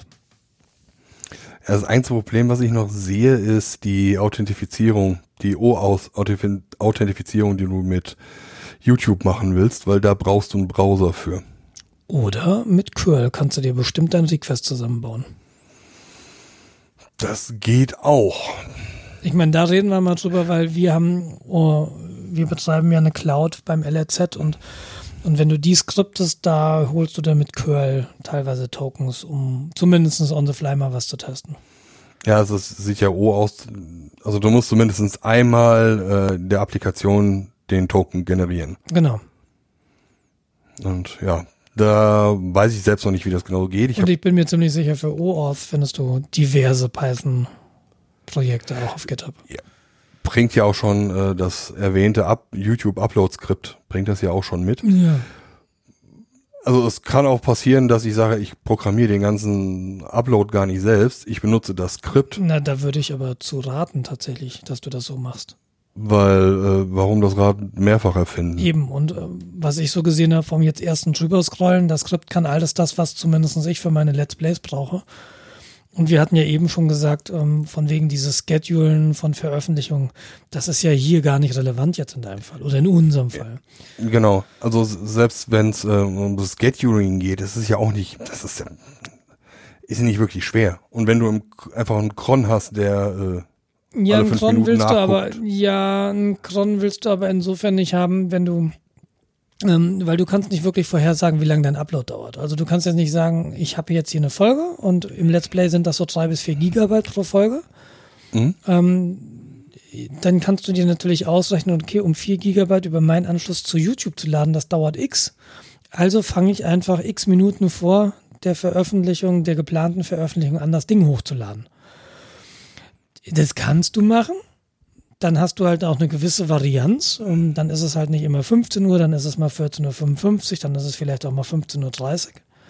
Mhm. Aber YouTube bietet dir eben die Möglichkeit an, es zu schedulen, wenn du es über den Browser machst. Das musst du halt manuell machen, das ist ätzend. Weißt du, wie ich das machen würde? Wie? Ich würde die im Bunch hochladen. Alle auf einmal. Ja, das mache ich ja auch. Alle auf privat setzen. Damit siehst nur du die. Ja. Und per Scheduler die nur äh, auf Public schalten. Ja, dann kannst du es aber auch gleich sagen, okay, das ist geplant und du machst einen Klick mehr und sagst veröffentlichen am. Also wenn es eh, nee. du musst es, du musst es nämlich, wenn du es im Browser machst, gut, wenn du es nicht im Browser machst, ist es was anderes, aber wenn du eh dieses Browser-Interface benutzt, um deine Videos hochzuladen, mhm. dann kannst du, dann, dann ist, um ein Video zu planen, ist es tatsächlich ein oder zwei Klicks sind das mehr. Und die nehme ich dann auch in Kauf, meine Güte. Ja gut, aber hier würdest du einfach nur die Dateien in ein Verzeichnis werfen und es würde magisch äh, zu YouTube geschoben. Ja, aber das kannst du doch, ich meine, du musst irgendwann sowieso diese Entscheidung haben, diese Folge möchte ich veröffentlichen am. Ob dann nochmal ein zweiter ja. Cron-Job hingeht und sagt, jetzt setze ich das Ding von privat auf public. Oder ob du direkt beim, beim Upload sagst, ja, äh, minus minus scheduled oder minus minus publish. Und dann ein Datum noch hinwirft, ist ja auch wurscht. Ja.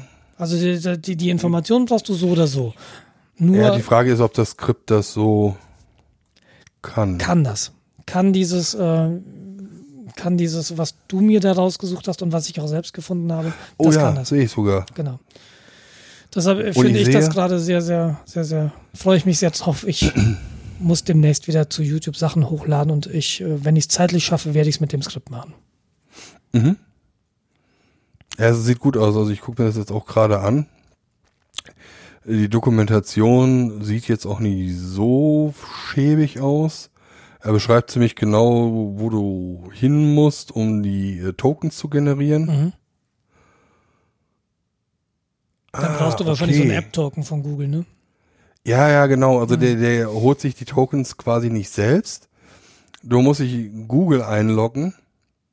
Und muss dann entsprechend äh, die A P Is per Hand erstellen erstmal. Da fällt dann irgendein Credential-File ja, raus. Das ist so ein A P I-Token. Ja, alles klar, habe ich schon mal gesehen, ja. Und dann kann er permanent damit arbeiten. Na, das ist natürlich nicht schlecht.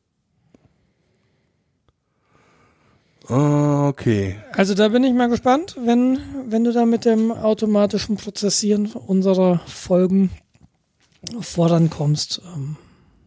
Bin ich ja, gespannt. Plan ist, das dann irgendwie in den nächsten zwei Wochen, weil es irgendwie nur so ein Wochenende, wohl, ich habe jetzt immer so montags und freitags äh, frei. Das heißt, ich habe momentan nur so einen Drei-Wochen-Tag. Ach, cool. Ich befürchte, mir wird es sehr, sehr gefallen. Und äh, dass ich das auch irgendwie gerne immer machen wollte. Ähm, ja, mal sehen. Jedenfalls Vielleicht gewinne ich ja im Lotto. Jedenfalls bringt so. Das auch ein gewisses Maß an Professionalität rein. Und apropos Make Something Pro again. Es gibt neue MacBook Pros. Ja, habe ich gehört. Was haben wir gewartet? Jahrelang auf die neuen Modelle. Und dann bringen sie ein neues MacBook Pro und das hat nicht mal mehr einen leuchtenden Apfel. Der ist auch weg? Ja. Also du hast, äh, die sind jetzt vermutlich aufgrund der Dünne, die sind jetzt nochmal dünner, haben sie den leuchtenden Apfel weggemacht und er ist jetzt ähm, ja poliertes Aluminium halt. Tralala. Weißt du, was ich persönlich sehr schade finde, weil ich finde diesen leuchtenden Apfel einfach sehr, sehr, sehr hübsch. Ja, okay. Das ist, das ist aber Geschmackssache, aber das ist so eine Sache. Hm. Was mich eher so, dieses Rennen auf das dünnste Notebook, ich verstehe es nicht. Warum nicht? Was verstehst du daran nicht? Also ich verstehe, dass man ein dünnes, schmales, leichtes Notebook haben möchte, Exakt. Weil es sehr bequem ist. Exakt. Aber mittlerweile ist das echt lächerlich. Ja, also die, die sind ja jetzt du meinst, auf den Millimeter kommt jetzt auch nicht mehr an. Ja, genau. Mhm. Ob das jetzt zwei Millimeter dicker oder zwei Millimeter dünner ist, juckt mich persönlich nicht. Ich persönlich hätte es lieber zwei Millimeter dicker, aber dafür mit sechzehn Stunden Akkuleistung. Ja, aber mit zwei Millimeter dicker kannst du halt nicht zeigen, für was du in der oder zu was du in der Lage bist. Das Ding ist ja, ja. das Ding sind immer so, guck mal, was wir können und das könnt ihr nicht. Ja, super, dann sollen sie doch noch bitte, wenn sie schon äh, Schwanzvergleich machen wollen, das auf die Akkuleistung äh, bringen und auf die Leistung des äh, Gesamtsystems. Naja, komm, ich, ich weiß ja nicht, mit welchen Laptops du so unterwegs bist, aber die, äh, die MacBook Pros haben seit Jahren auf dem Papier zehn Stunden Akkuleistung, aber in Realität kommst du halt tatsächlich auf sechs Stunden. Und das ist ich weiß, super. Das, das ist der Grund, warum ich mir ursprünglich überhaupt ein MacBook gekauft habe. Das war eine Akkuleistung von, tatsächlich am Anfang hatte ich wirklich so siebeneinhalb Stunden ja.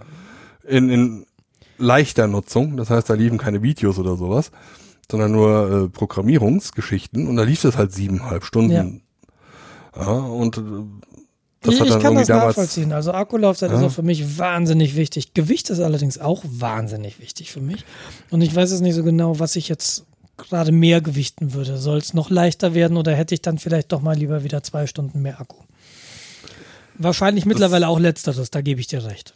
Also da ist halt die Frage, irgendwie hundert Gramm mehr, zwei Millimeter äh, breiter oder höher?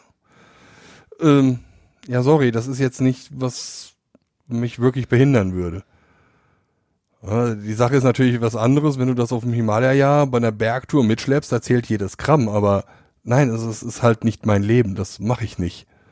Ja, nee, stimmt, kann man, kann man drüber streiten. Ich finde es halt extrem schick, weil diese neuen MacBook Pros jetzt ungefähr so dünn sind wie ein MacBook Air und genauso schwer. Und ähm, MacBook Air fand ich halt immer ein wahnsinnig, äh, wahnsinnig attraktives Device. Ich hatte bei meinem alten Arbeitgeber, hatte ich ein MacBook Air, privat habe ich ein MacBook Air.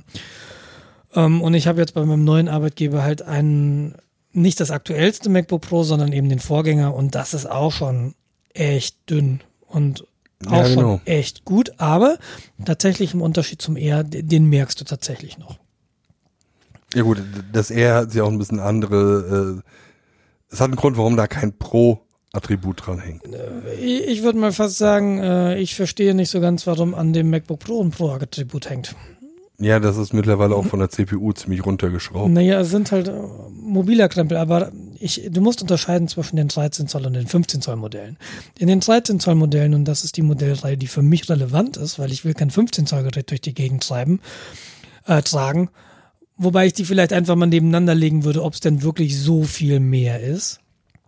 Ähm, aber die dreizehn Zoll Modelle, die haben halt nur Dual-Core-C P Us. Ja gut, das sind dann auch wirklich nur Sachen, die du auf Konferenzen vielleicht hast, für ja, aber leichte, da brauch ich, ein bisschen wenig arbeiten. Aber da brauche ich kein Pro. Entschuldige, ja, Entschuldige bitte. So, und, und ein Pro heißt für mich auch nicht sechzehn Gigabyte RAM. Ein Pro heißt für mich heutzutage mehr RAM. sechzehn Gigabyte ist nicht wenig, aber das wenn ist ich zwei... Maximum. Ja, vor allem, wa- warum ist das Maximum? Das ist gammelig.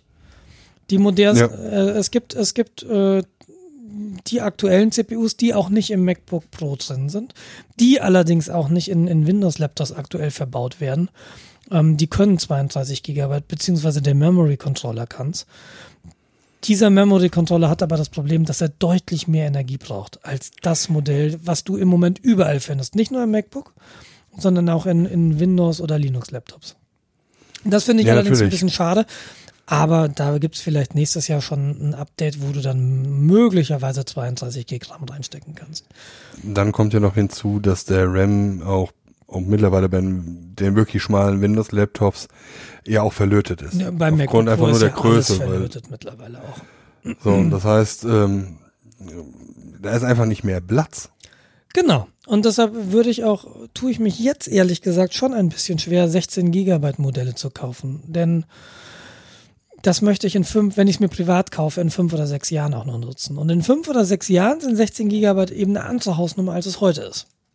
Ja, genau. Und sechzehn Gigabyte kriege ich auch heute schon voll. Da habe ich jetzt persönlich nicht so das allergrößte Problem mit. Du brauchst ja nur einen Chrome-Browser zu starten und nicht nur Firefox Chrome. Nebenan und dann ist das Ding voll. Genau, das ist der Punkt. Ja, davon abgesehen, ähm, was ich, wo ich mir so ein bisschen unsicher bin, es gibt ja zumindest bei den dreizehn Zoll MacBook Pro Modellen zwei Modelle. Die erste haben diese fancy Touchbar. Also mhm. du hast, wenn du dir die Tastatur anguckst, hast du in der zweiten Reihe von oben deine Zahlen und Backspace und da oben drüber hast du diese F-Tasten, diese Funktionstasten. Und diese ja, genau. Funktionstasten sind physikalisch jetzt weg. Du hast jetzt da ein O L E D-Display und du hast in diesem, in dieser Leiste, sie nennen es Touchbar, hast du rechts einen Fingerprint-Reader. Das ist wahrscheinlich ähnlich den, den Fingerprint-Readern im MacBook, ähm, nachher im MacBook, in den iPhones. Genau, würde ich auch schätzen, dass sogar selber Technik drin ist. Was irgendwie ziemlich cool ist, äh, deinen Computer mit dem Fingerprint-Reader zu öffnen. Das konnten die alten ThinkPads auch, ich weiß, aber du hast da eine Secure Enclave und äh, dieses Ding wird auch, also Secure Enclave heißt, dein Fingerabdruck kommt da nicht raus. Das ist ein eigener Rechner im Rechner. Das Betriebssystem hat gar keine Chancen, auf die Daten in diesem Fingerprint-Reader zuzugreifen. Und genau wie in den iPhones kannst du dich damit authentifizieren, um zu bezahlen beispielsweise.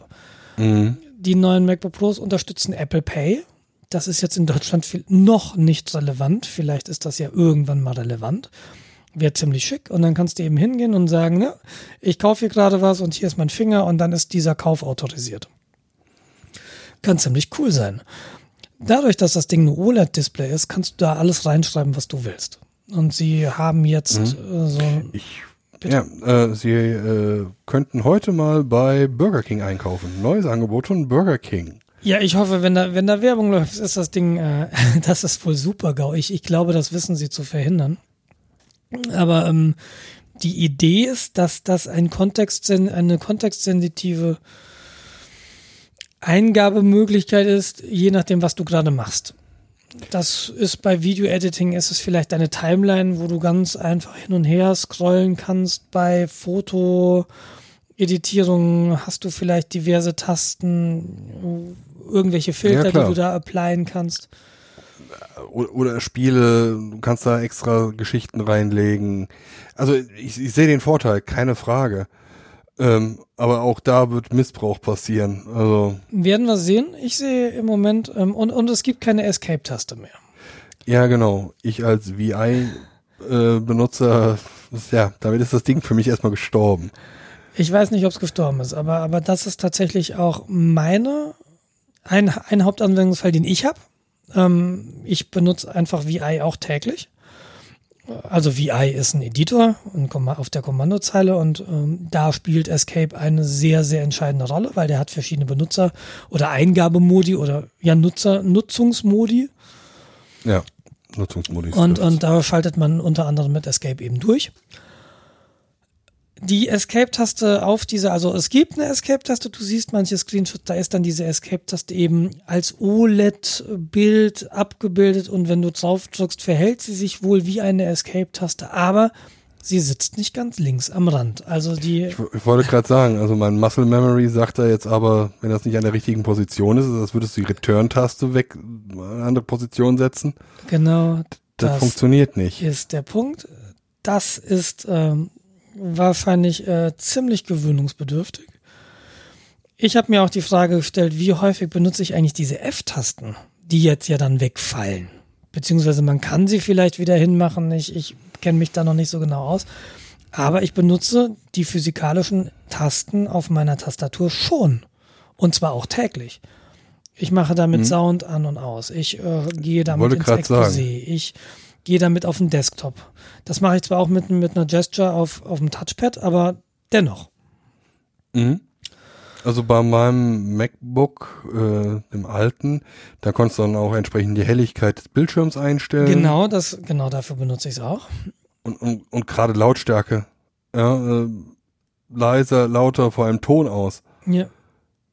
Und ich das bin, sind Sachen, die benutze ich permanent. Und ich, ich persönlich bin sehr tastaturgetrieben. Also es, es gibt Arbeitsphasen, da fasse ich das Touchpad überhaupt gar nicht an. Da mache ich einfach alles mit der Tastatur.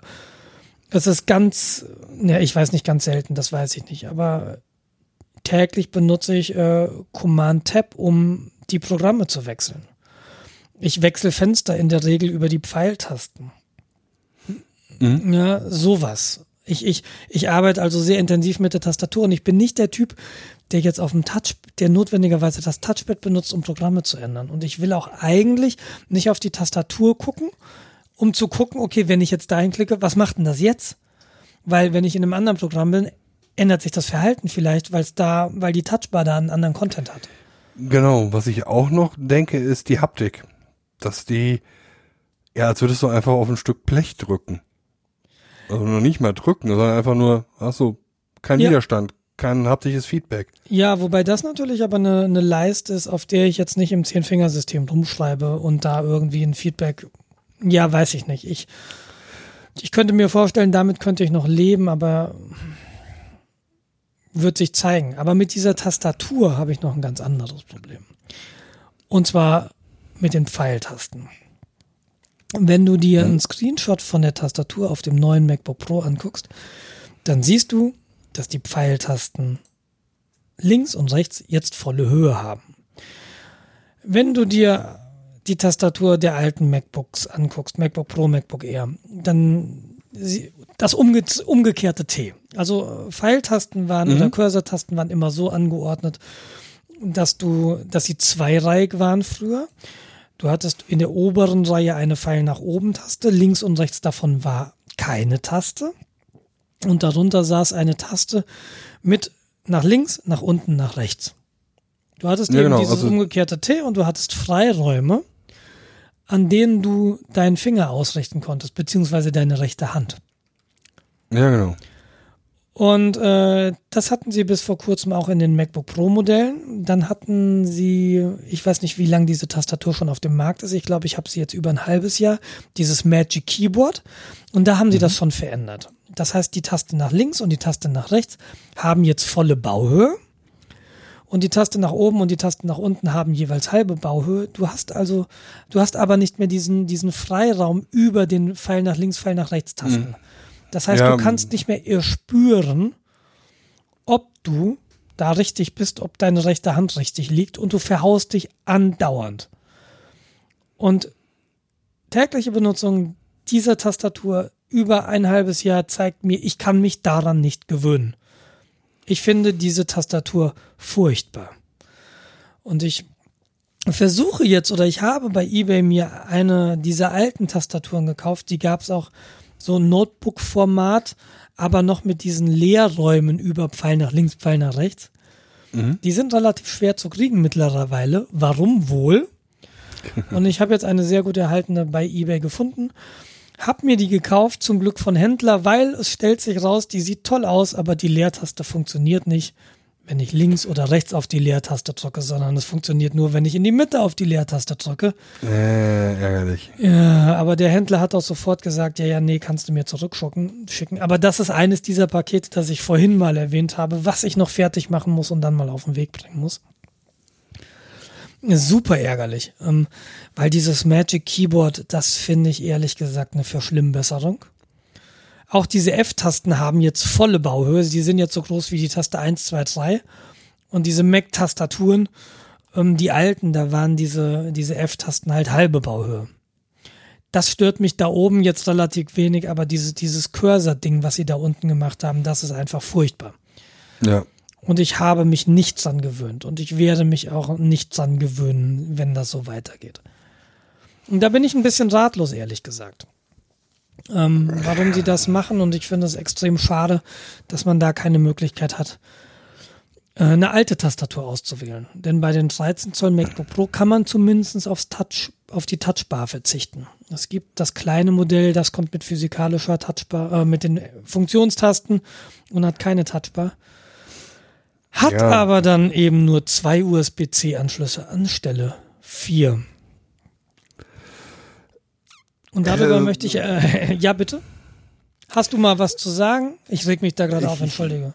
Ja, ja, nee, es ist, ist ja gut. Hau mal rein. Ist, ähm, ich weiß jetzt gar nicht mehr, was ich sagen wollte. Verdammt, du hast mich jetzt aus dem Konzept gebracht. U S B C äh, ist, ist der nächste äh, nee, Punkt. U S B C eben noch nicht. Es war noch was zum Thema Tastatur.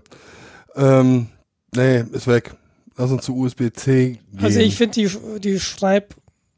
Wobei ich, ich kenne die, die MacBook Pro-Tastaturen jetzt nicht. Das sind ja angeblich, weil die auch so flach sind, sind es andere Tastaturen als die, die sie bisher eingebaut haben, weil sie den Tastenhub nicht mehr, nicht mehr realisieren können, weil der Laptop so flach ist. Und zumindest die Tastaturen, die ich von ihnen bisher kenne, die sind fantastisch. Aber über ja. das neue MacBook Pro, da kann ich noch nichts sagen. Werde ich wohl auch nichts zu sagen können, weil dieses MacBook Pro löst in mir keinen Kaufreflex aus. Davon hm. abgesehen ist es auch unglaublich teuer. Die sind wieder sehr, sehr, sehr teuer geworden. Ja, ja genau, jetzt weiß ich wieder, was ich sagen wollte. Mhm. Entschuldigung. Mhm. Ähm, du sagtest, es, das kleine Modell gibt es äh, ohne die O L E D-Bar. Mhm. Ja, das, das Problem ist halt, du kannst es nicht aussuchen. Wenn du ein gehobenes Modell, weil du mehr RAM haben willst, weil du mehr äh, C P U ja, haben RAM, willst, hauptsächlich. Du kriegst auch, du kriegst auch eine B T O-Option bis sechzehn Gigabyte RAM, das kleine Modell. Ja, aber dann hast du das Problem mit der C P U. Kriegst auch ein i sieben rein. Ja? Mhm. Okay, dann äh, wäre das eine Alternative, aber da bist du auch bei zweitausend Euro, was denn dann so ein Ding kostet? Etwas über zwei, je nach Größe der S S D. Ja. Um, die, und die, die i sieben C P U ist auch, ist auch langsamer als die i sieben C P U, die du in dem Touchbar-Modell bekommen würdest. Mhm. Ähm, Fun Fact, der Akku in dem Modell ohne Touchbar ist ein bisschen größer als der in dem Modell mit Touchbar. Wahrscheinlich braucht der Touchbar nach unten doch noch deutlich mehr Platz als eben physikalische Tasten. Und darum mussten sie die, den Akku ein bisschen kleiner machen. Also was ich gehört habe, ist, dass... Äh für die Touchbar die, der Prozessor verwendet wird, der in der Uhr drin mhm. verbaut wurde. Mhm, habe ich auch gehört. Also es ist also ein eigener Idee, Computer. Ja, also die Idee per se finde ich nicht schlecht. Nee, du brauchst eben diese Secure Enclave, um dieses, äh, dieses vertrauenswürdige Modul drin zu haben, mit dem du deinen Computer entlockst, mit dem du auch möglicherweise deine Keychain entlocken kannst, äh, mit dem du auch deine Bezahlung autorisierst. Also ja, das gut, ist ein abgeschlossenes, also. abgeschlossenes Ding und selbst wenn dann, wenn du diverse Trojaner auf deinem Rechner hast, die kommen nicht in die Secure Enclave rein. Das Ding ist hardwareseitig ja, abgeschottet. Genau, aber sobald ich Hardware-Kontakt da drauf habe, dann habe ich dann deinen Fingerabdruck, weil du den ja überall hinterlässt. Und äh, wir wissen, wie einfach der äh, zu fälschen ist. Das ist natürlich das Nächste, genau. Ähm, ähm, Ja. Deshalb bin ich persönlich kein Freund von Fingerabdruck zur, zur Sicherheit. Aber es ist so scheiße bequem. Und genau deshalb erhöht es deine Sicherheit. Ähm, weil möglicherweise ist der Deal, äh, sagen wir mal so, Fingerabdruck ist besser als, als nichts. Ja. Und möglicherweise sagen die Leute, okay, einen sechsstelligen Passcode eingeben finde ich ätzend, deshalb mache ich es nicht, aber wenn ich einen Fingerabdruck habe, dann mache ich es doch. Ja, okay, ja, so in, war die dieses Argument, ja. Und in Summe hast du dann vielleicht eine höhere Security. Ähm, letzter Punkt, den ich noch zu den MacBook Pros sagen möchte, beziehungsweise anmerken möchte, die Dinge haben vier U S B C-Anschlüsse. Und zwar nur noch vier U S B C-Anschlüsse. Du hast kein, okay, Netzwerkport hatten sie ja schon länger nicht mehr, du hast kein MagSafe, du hast äh, kein S D-Karten-Lesegerät mehr, ich, ich schaue gerade, du hast kein U S B mehr, beziehungsweise U S B drei oder U S B zwei, du hast kein Displayport mehr und du hast Headphone-Jack haben sie, glaube ich, noch. Ich glaube, den Headphone-Jack haben sie noch, im Gegensatz zum iPhone. Kann ich im ja, Moment gut. nicht schlecht finden. Ich finde ganz sympathisch, dass sie das vereinheitlichen. Du kannst das MacBook Pro über jeden der U S B-Ports laden. Was mich persönlich wundert, ist, dass sie auf einen offenen Standard gegangen sind. Ähm, es ist U S B C in Verbindung mit Thunderbolt drei. Also der Stecker ist der gleiche, aber okay. Es steckt auch noch Thunderbolt drin. Aber das ist auf jeden Fall ein ganz, ganz, ganz großer Lichtblick. Das heißt jetzt mittelfristig erstmal, es wird eine Adapterschlacht werden. Du brauchst einfach für alles dein Dongle. Ja, klar. Aber wenn dann irgendwie die, die ganze Welt mal auf U S B C umgerüstet ist, dann ist es halt extrem convenient. Ja. Ja, und ja, so ein paar Dongles brauchst du halt so. Wahrscheinlich sowieso. Ich meine, ich habe auch für meine MacBooks, ähm, habe ich so einen, was ist das, Thunderbolt auf, auf Gigabit Ethernet Adapter, den ich dann doch immer mal dabei habe, weil Kabel ist ja schon cooler als, als W L A N. Es ist irgendwie weniger fehleranfällig. Es ist, genau, Latenz ist deutlich besser. Sowas. Ja. Ähm, wirst du immer mal mit dir rumtragen, aber auch einfach, dass du von beiden Seiten dein MacBook laden kannst. Ne? Das Ladegerät kommt in fünfzig Prozent der Fälle von der falschen Seite. Ja, genau. Aber was mich wirklich wundert, ist, dass der MagSafe weg ist. Weil ich habe ihn geliebt.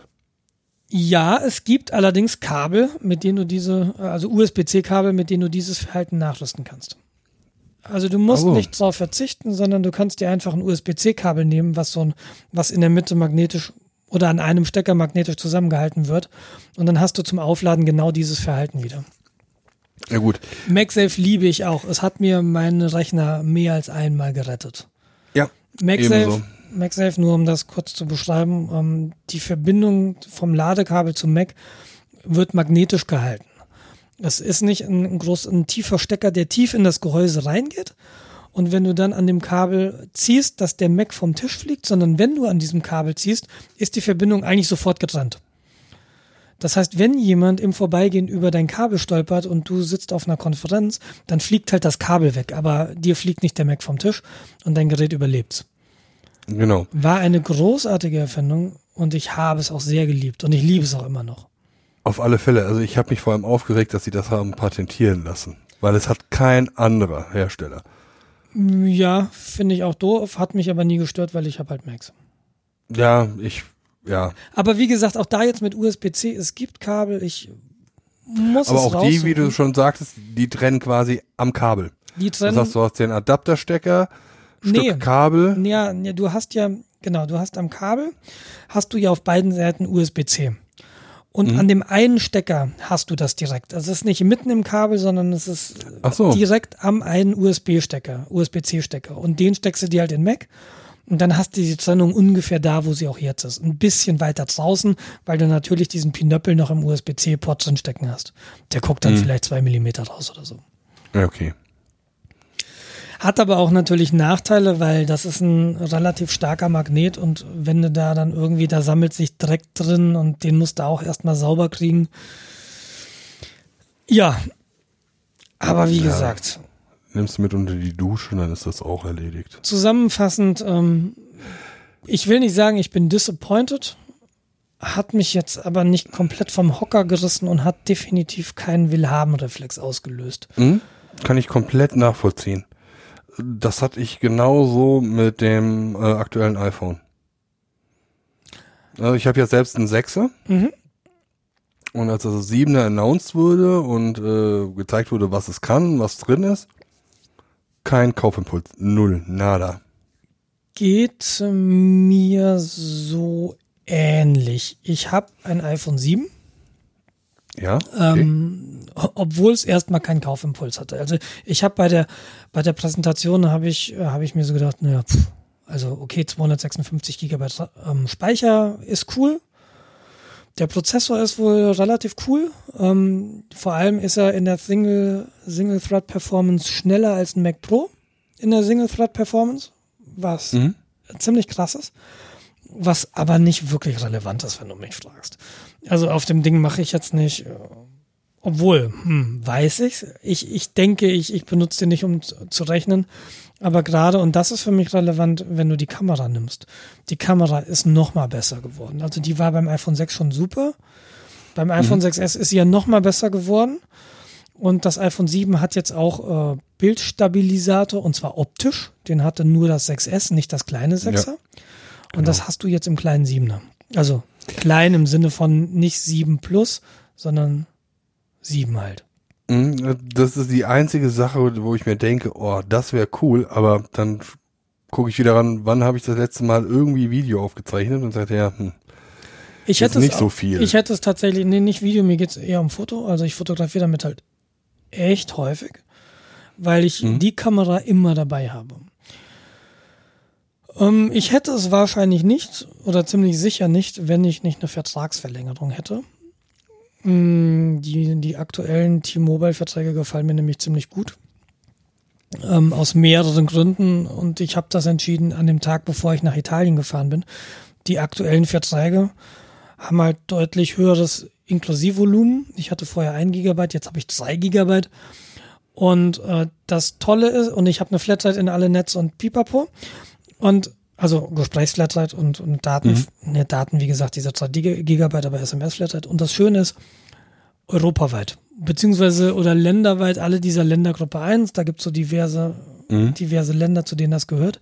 Ich fahre also nach Italien und ich habe immer Daten, ich habe überall L T E. Ich muss mir nicht mehr irgendwie ein Datenpaket fürs Ausland klicken. Und das war super toll. Und was die auch können, die Telekom kann jetzt W L A N-Call. Hm, ich habe hier mittlerweile auch. Ich habe hier in meiner Wohnung das Problem, mein Empfang ist, je nachdem in welchem Zimmer ich bin, nicht so super. Und wenn ich telefoniere, dann denke ich mir, oh, ich verstehe gerade nichts, ich muss kurz irgendwie ins Arbeitszimmer gehen oder ins Wohnzimmer gehen, dann wird's wieder besser. Auf den Balkon und ein bisschen rauslehnen. Genau. Ähm, ist jetzt ist jetzt gelöst das Problem, denn wenn der Empfang über das Handynetz schlecht wird, guckt das Telefon einfach, äh, bin ich gerade in einem W L A N? Ach cool, ich bin in einem W L A N, dann nutze ich doch einfach das W L A N, um Telefonie zu machen. Ja, das ist cool. Und das Coole ist, wenn es auch dein, dein Heimnetz nicht findet, dein Handynetz nicht findet, zum Beispiel T-Mobile Deutschland, weil du im Ausland bist, du bist aber in Ausla- im Ausland in einem W L A N, dann wird eben das W L A N genutzt, um deine Telefonie zu machen. Das heißt, du hast möglicherweise auch keine Roaminggebühren. Mhm. Und ja, das finde ich geil. Das finde ich extrem fancy. Und diese neuen Verträge sind nicht teurer als mein alter Vertrag. Und dann habe ich halt ja. gesagt, okay, die Zuzahlung für das rechts unten Modell von iPhone sieben, weil ne, ich kaufe das Telefon so, wie ich auch meinen Computer kaufe, da muss dann die dicke C P U rein und da muss auch die große S S D rein, weil du einfach keine Chance hast, den Speicher zu erweitern. Und dieses Telefon nutze ich jetzt zwei Jahre lang super oft. Es ist mein Terminkalender, es ist meine Kamera, es ist mein, mein Podcast-Player, es ist mein, mein iPod. Da will ich mich halt überhaupt gar nicht drüber ärgern. Und da jetzt ja, hundert Euro zu sparen, ja. denke ich mir so über zwei Jahre gerechnet, ja, No-Brainer, komm, dann gib mir die zweihundertsechsundfünfzig Gigabyte. Ja gut, ja, ich, ich bin da ja eher der Tiefstapler. Ich habe jetzt irgendwie vierundsechzig Gigabyte an, an Speicher und ich kriege die gerade mal so voll. Das iPhone sechs S und das iPhone sechs, was ich hier habe, hat hundertachtundzwanzig Gigabyte und da sind zwei sind noch frei. Ja, ich gehe davon aus, wenn ich mehr Speicherplatz habe, dann äh, wird es noch voller. Ja, wahrscheinlich ist das so. Aber naja, gut. Ich habe ja bei der Telekom gekündigt, weil die mir zu teuer sind. Ja, hast du erzählt, genau. Genau, und äh, aber noch kurz zum ja, iPhone sieben. Ähm, es, es, es hm? hieß ja da so, es gibt diesen, diesen Headphone Jack nicht mehr und sie legen einen Adapter bei. Ja, sagtest du nicht, äh, das wäre gar nicht so schlimm? Nee, es ist, nein, ähm, ich, ich, ich war indifferent und ich merke, dass es der allerletzte Scheiß ist. Ich habe genau ein paar Bluetooth-Kopfhörer, die ich auf dem Fahrrad benutze. Ähm, aber im Auto beispielsweise habe ich es bisher immer so gemacht, dass wenn ich das Ding als Navi einsetze, weil dafür benutze ich es halt regelmäßig, dann hängt das vorne in so einem, in so einem Halter und dann geht ein Stromkabel in den Zigarettenanzünder, weil Navi belastet halt den Akku doch erheblich. Ja. Und dann ist es sehr häufig so, dass ich dann Podcasts höre. Und das mache ich über Headset. Oder habe ich bisher über Headset gemacht. Geht aber jetzt nicht mehr, weil in diesem Lightning-Port steckt dir vorne das Ladekabel. Ähm, ja, stimmt. So, und mein Bluetooth-Headset will ich halt irgendwie im Auto nicht aufsetzen, weil das ist so ein ekelhaftes Sport-Headset, das in Neongelb daherkommt. Fürs, fürs Fahrradfahren okay, aber ich finde ehrlich gesagt, der Tragekomfort von diesen Bluetooth-Dingern, die dann so hinten im Nacken eine Verbindung haben, damit links und rechts verbunden ist. Ähm, ja, nee, gebt mir doch bitte einfach das normale Apple-Headset. Und jetzt habe ich die Wahl, kaufe ich mir dieses fancy, diese fancy Apple EarPods, die dann wireless sind. Werde ich nicht tun. Ich finde sie furchtbar hässlich. Ja. Ähm, möglicherweise werde ich mir einen Adapter kaufen, wo du quasi einmal den Lightning-Port reinstecken kannst und einen dreieinhalb Zoll Klinke, äh, dreieinhalb nee. Millimeter Klinke, damit ich meine, im Auto mein Headset wieder benutzen kann. Ich verstehe diesen Verzicht auf den dreieinhalb Millimeter Klinkenstecker nicht. Ich verstehe ihn nicht, ich verstehe ihn nicht, ich verstehe ihn nicht und ich werde ihn nicht verstehen.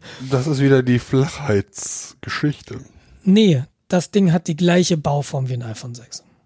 Ja? Das ist nicht die Flachheitsgeschichte. Möglicherweise hat es was damit zu tun, dass das Telefon jetzt wasserdicht ist. Ja. Kann ich nicht sagen.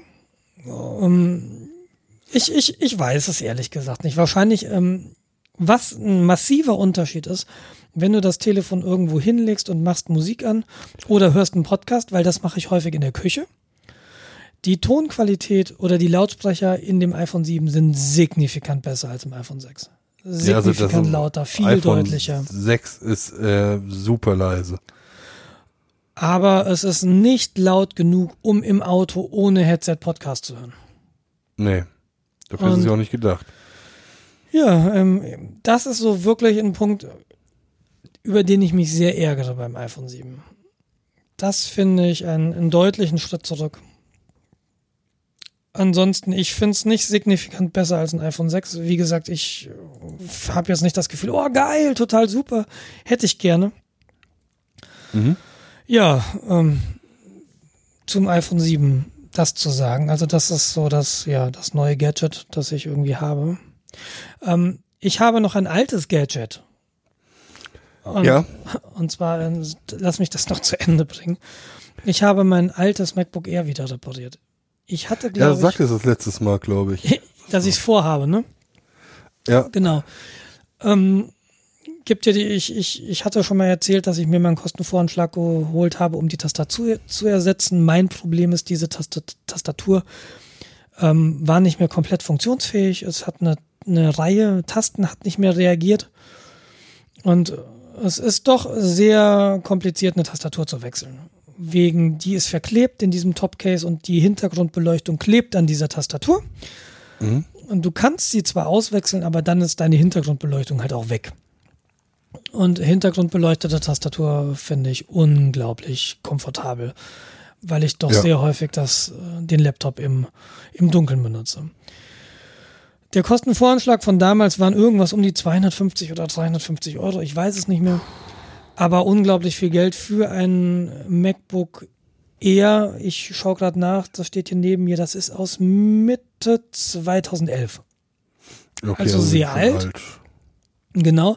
War damals auch das, das rechts unten Modell. Also ist ein i sieben drin. Der einzige Nachteil, es hat nur vier Gigabyte RAM.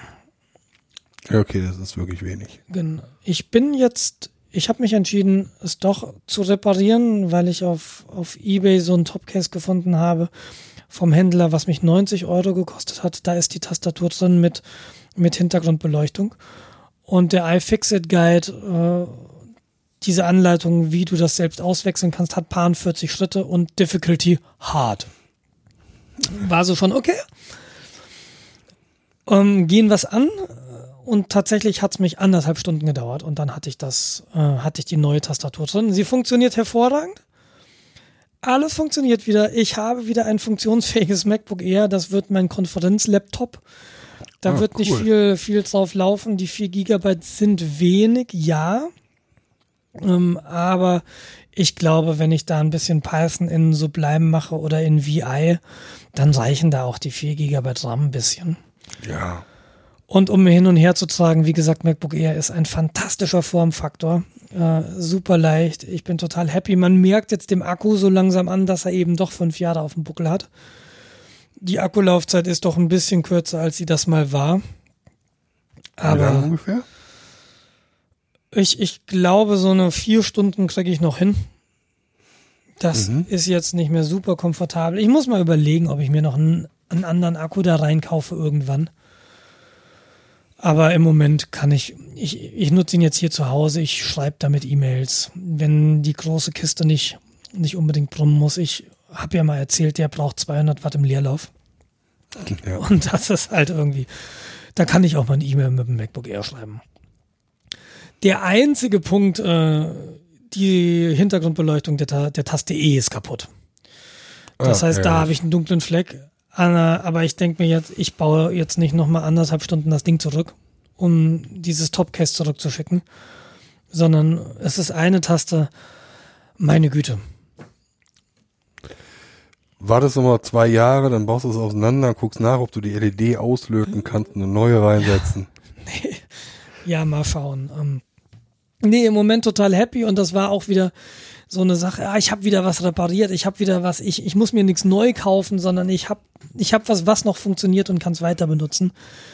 Das ist einerseits ein total gutes Gefühl. Und äh, zum anderen habe ich gemerkt, äh, wie wichtig gutes Werkzeug ist. Ja. Das fällt mir immer wieder auf, die Leute, die dann in den Baumarkt gehen und vorne dann an der Kasse, dann gibt es ein Werkzeugset oder Bitset, hier vier Euro. Oder ein Bohrer-Set, fünf Euro, da hast du zwanzig Bohrer. Und äh, ich, ich weiß genau, du wirst wahnsinnig, wenn du die, die Bohrer dann mal ernsthaft benutzen möchtest. Ja, das und ist tatsächlich so. Ich, also gerade wenn du so mit, wirklich mit Baumaschinen, das ist krass, wenn du dir so wirklich Markenbaumaschinen anguckst. Ja.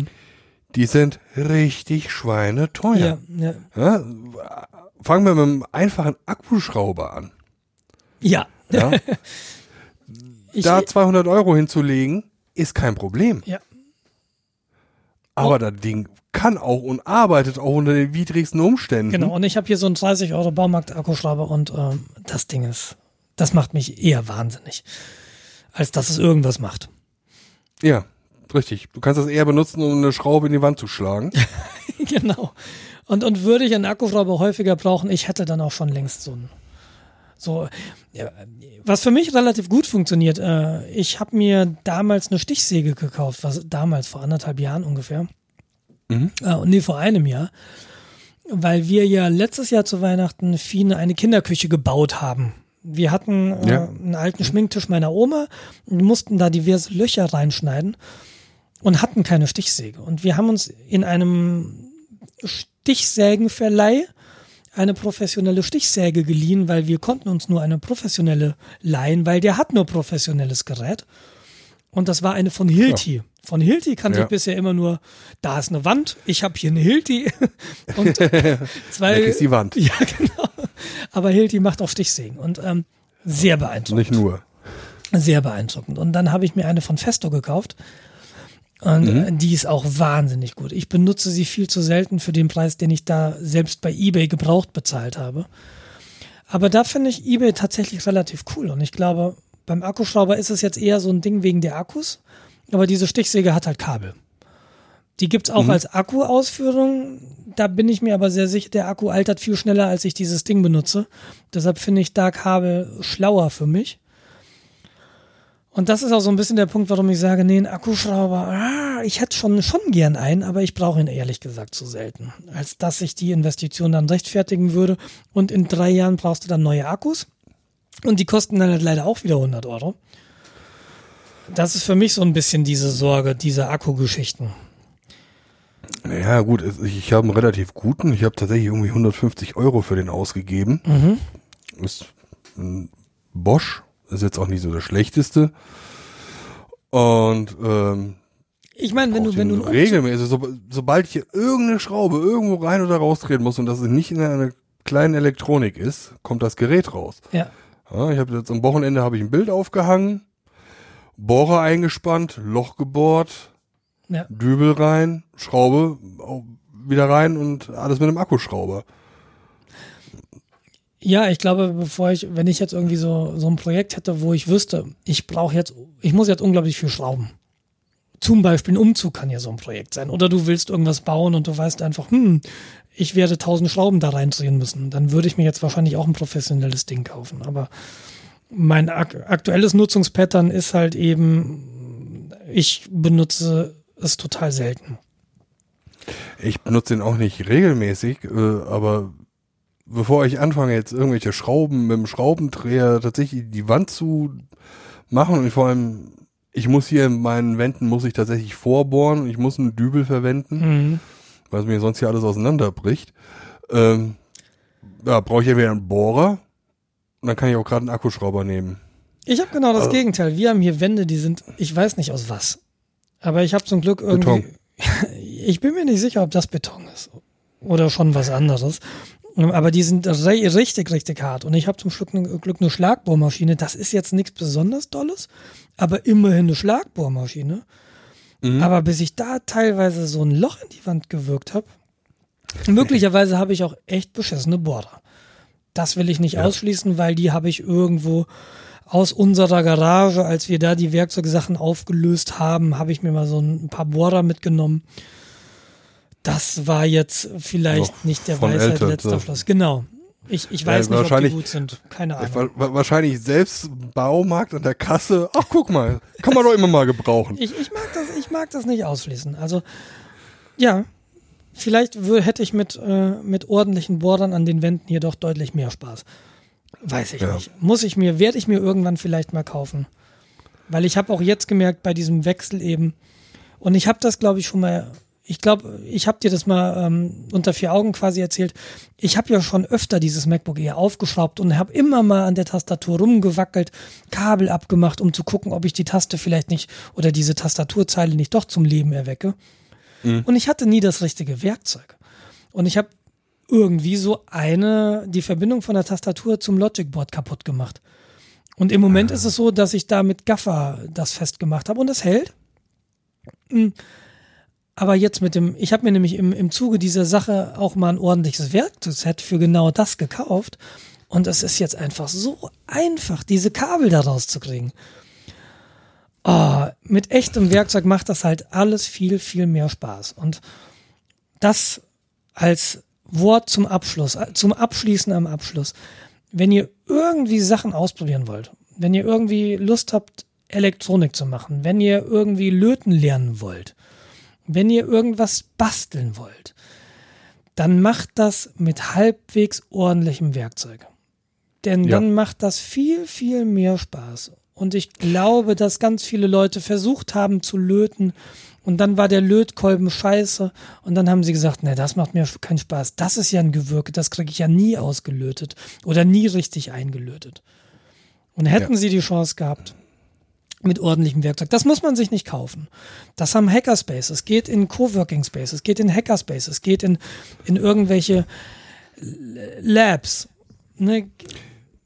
Ja, Freunde, Bekannte, Familien. Genau. Aber nutzt ordentliches Werkzeug, wenn ihr Dinge ausprobieren wollt. Und das gilt auch fürs Fahrradfahren. Wenn ihr Rennradfahren ausprobieren wollt, dann macht das nicht auf einem dreißig Jahre alten, verrosteten Rennrad, das bei eurem Onkel in der Scheune steht. Dann leiht euch halt mal ein etwas hochwertiges Rennrad. Ja. Ich glaube, das macht am Ende viel, viel mehr Spaß. Als, hm, da gibt's billige Bohrer, die sind zwei Euro billiger als da hinten im Regal. Unterm Strich lohnt es nicht. also gerade Sachen, die stark belastet werden, wie, wie ein Bohrer. Man, man könnte natürlich jetzt sagen, okay, ob ich jetzt den Bohrer für fünf Euro oder für fünfzehn Euro hole, der ist, wenn ich viermal in Beton gebohrt habe, sowieso stumpf. Nee, ist nicht. Also der Preisunterschied ist teilweise wirklich gerechtfertigt. Es gibt dieses Bonmot, ich kann mir nicht leisten, Billiges zu kaufen. Wer billig kauft, kauft zweimal.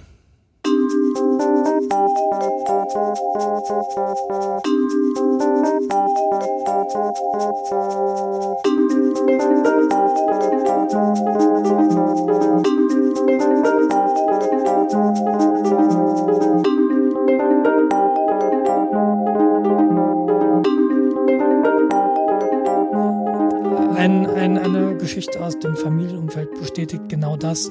Ich kenne jemanden aus meiner Familie, der sich zwei Schnurlos-Telefone gekauft hat, weil das eine von Siemens eben zu teuer war.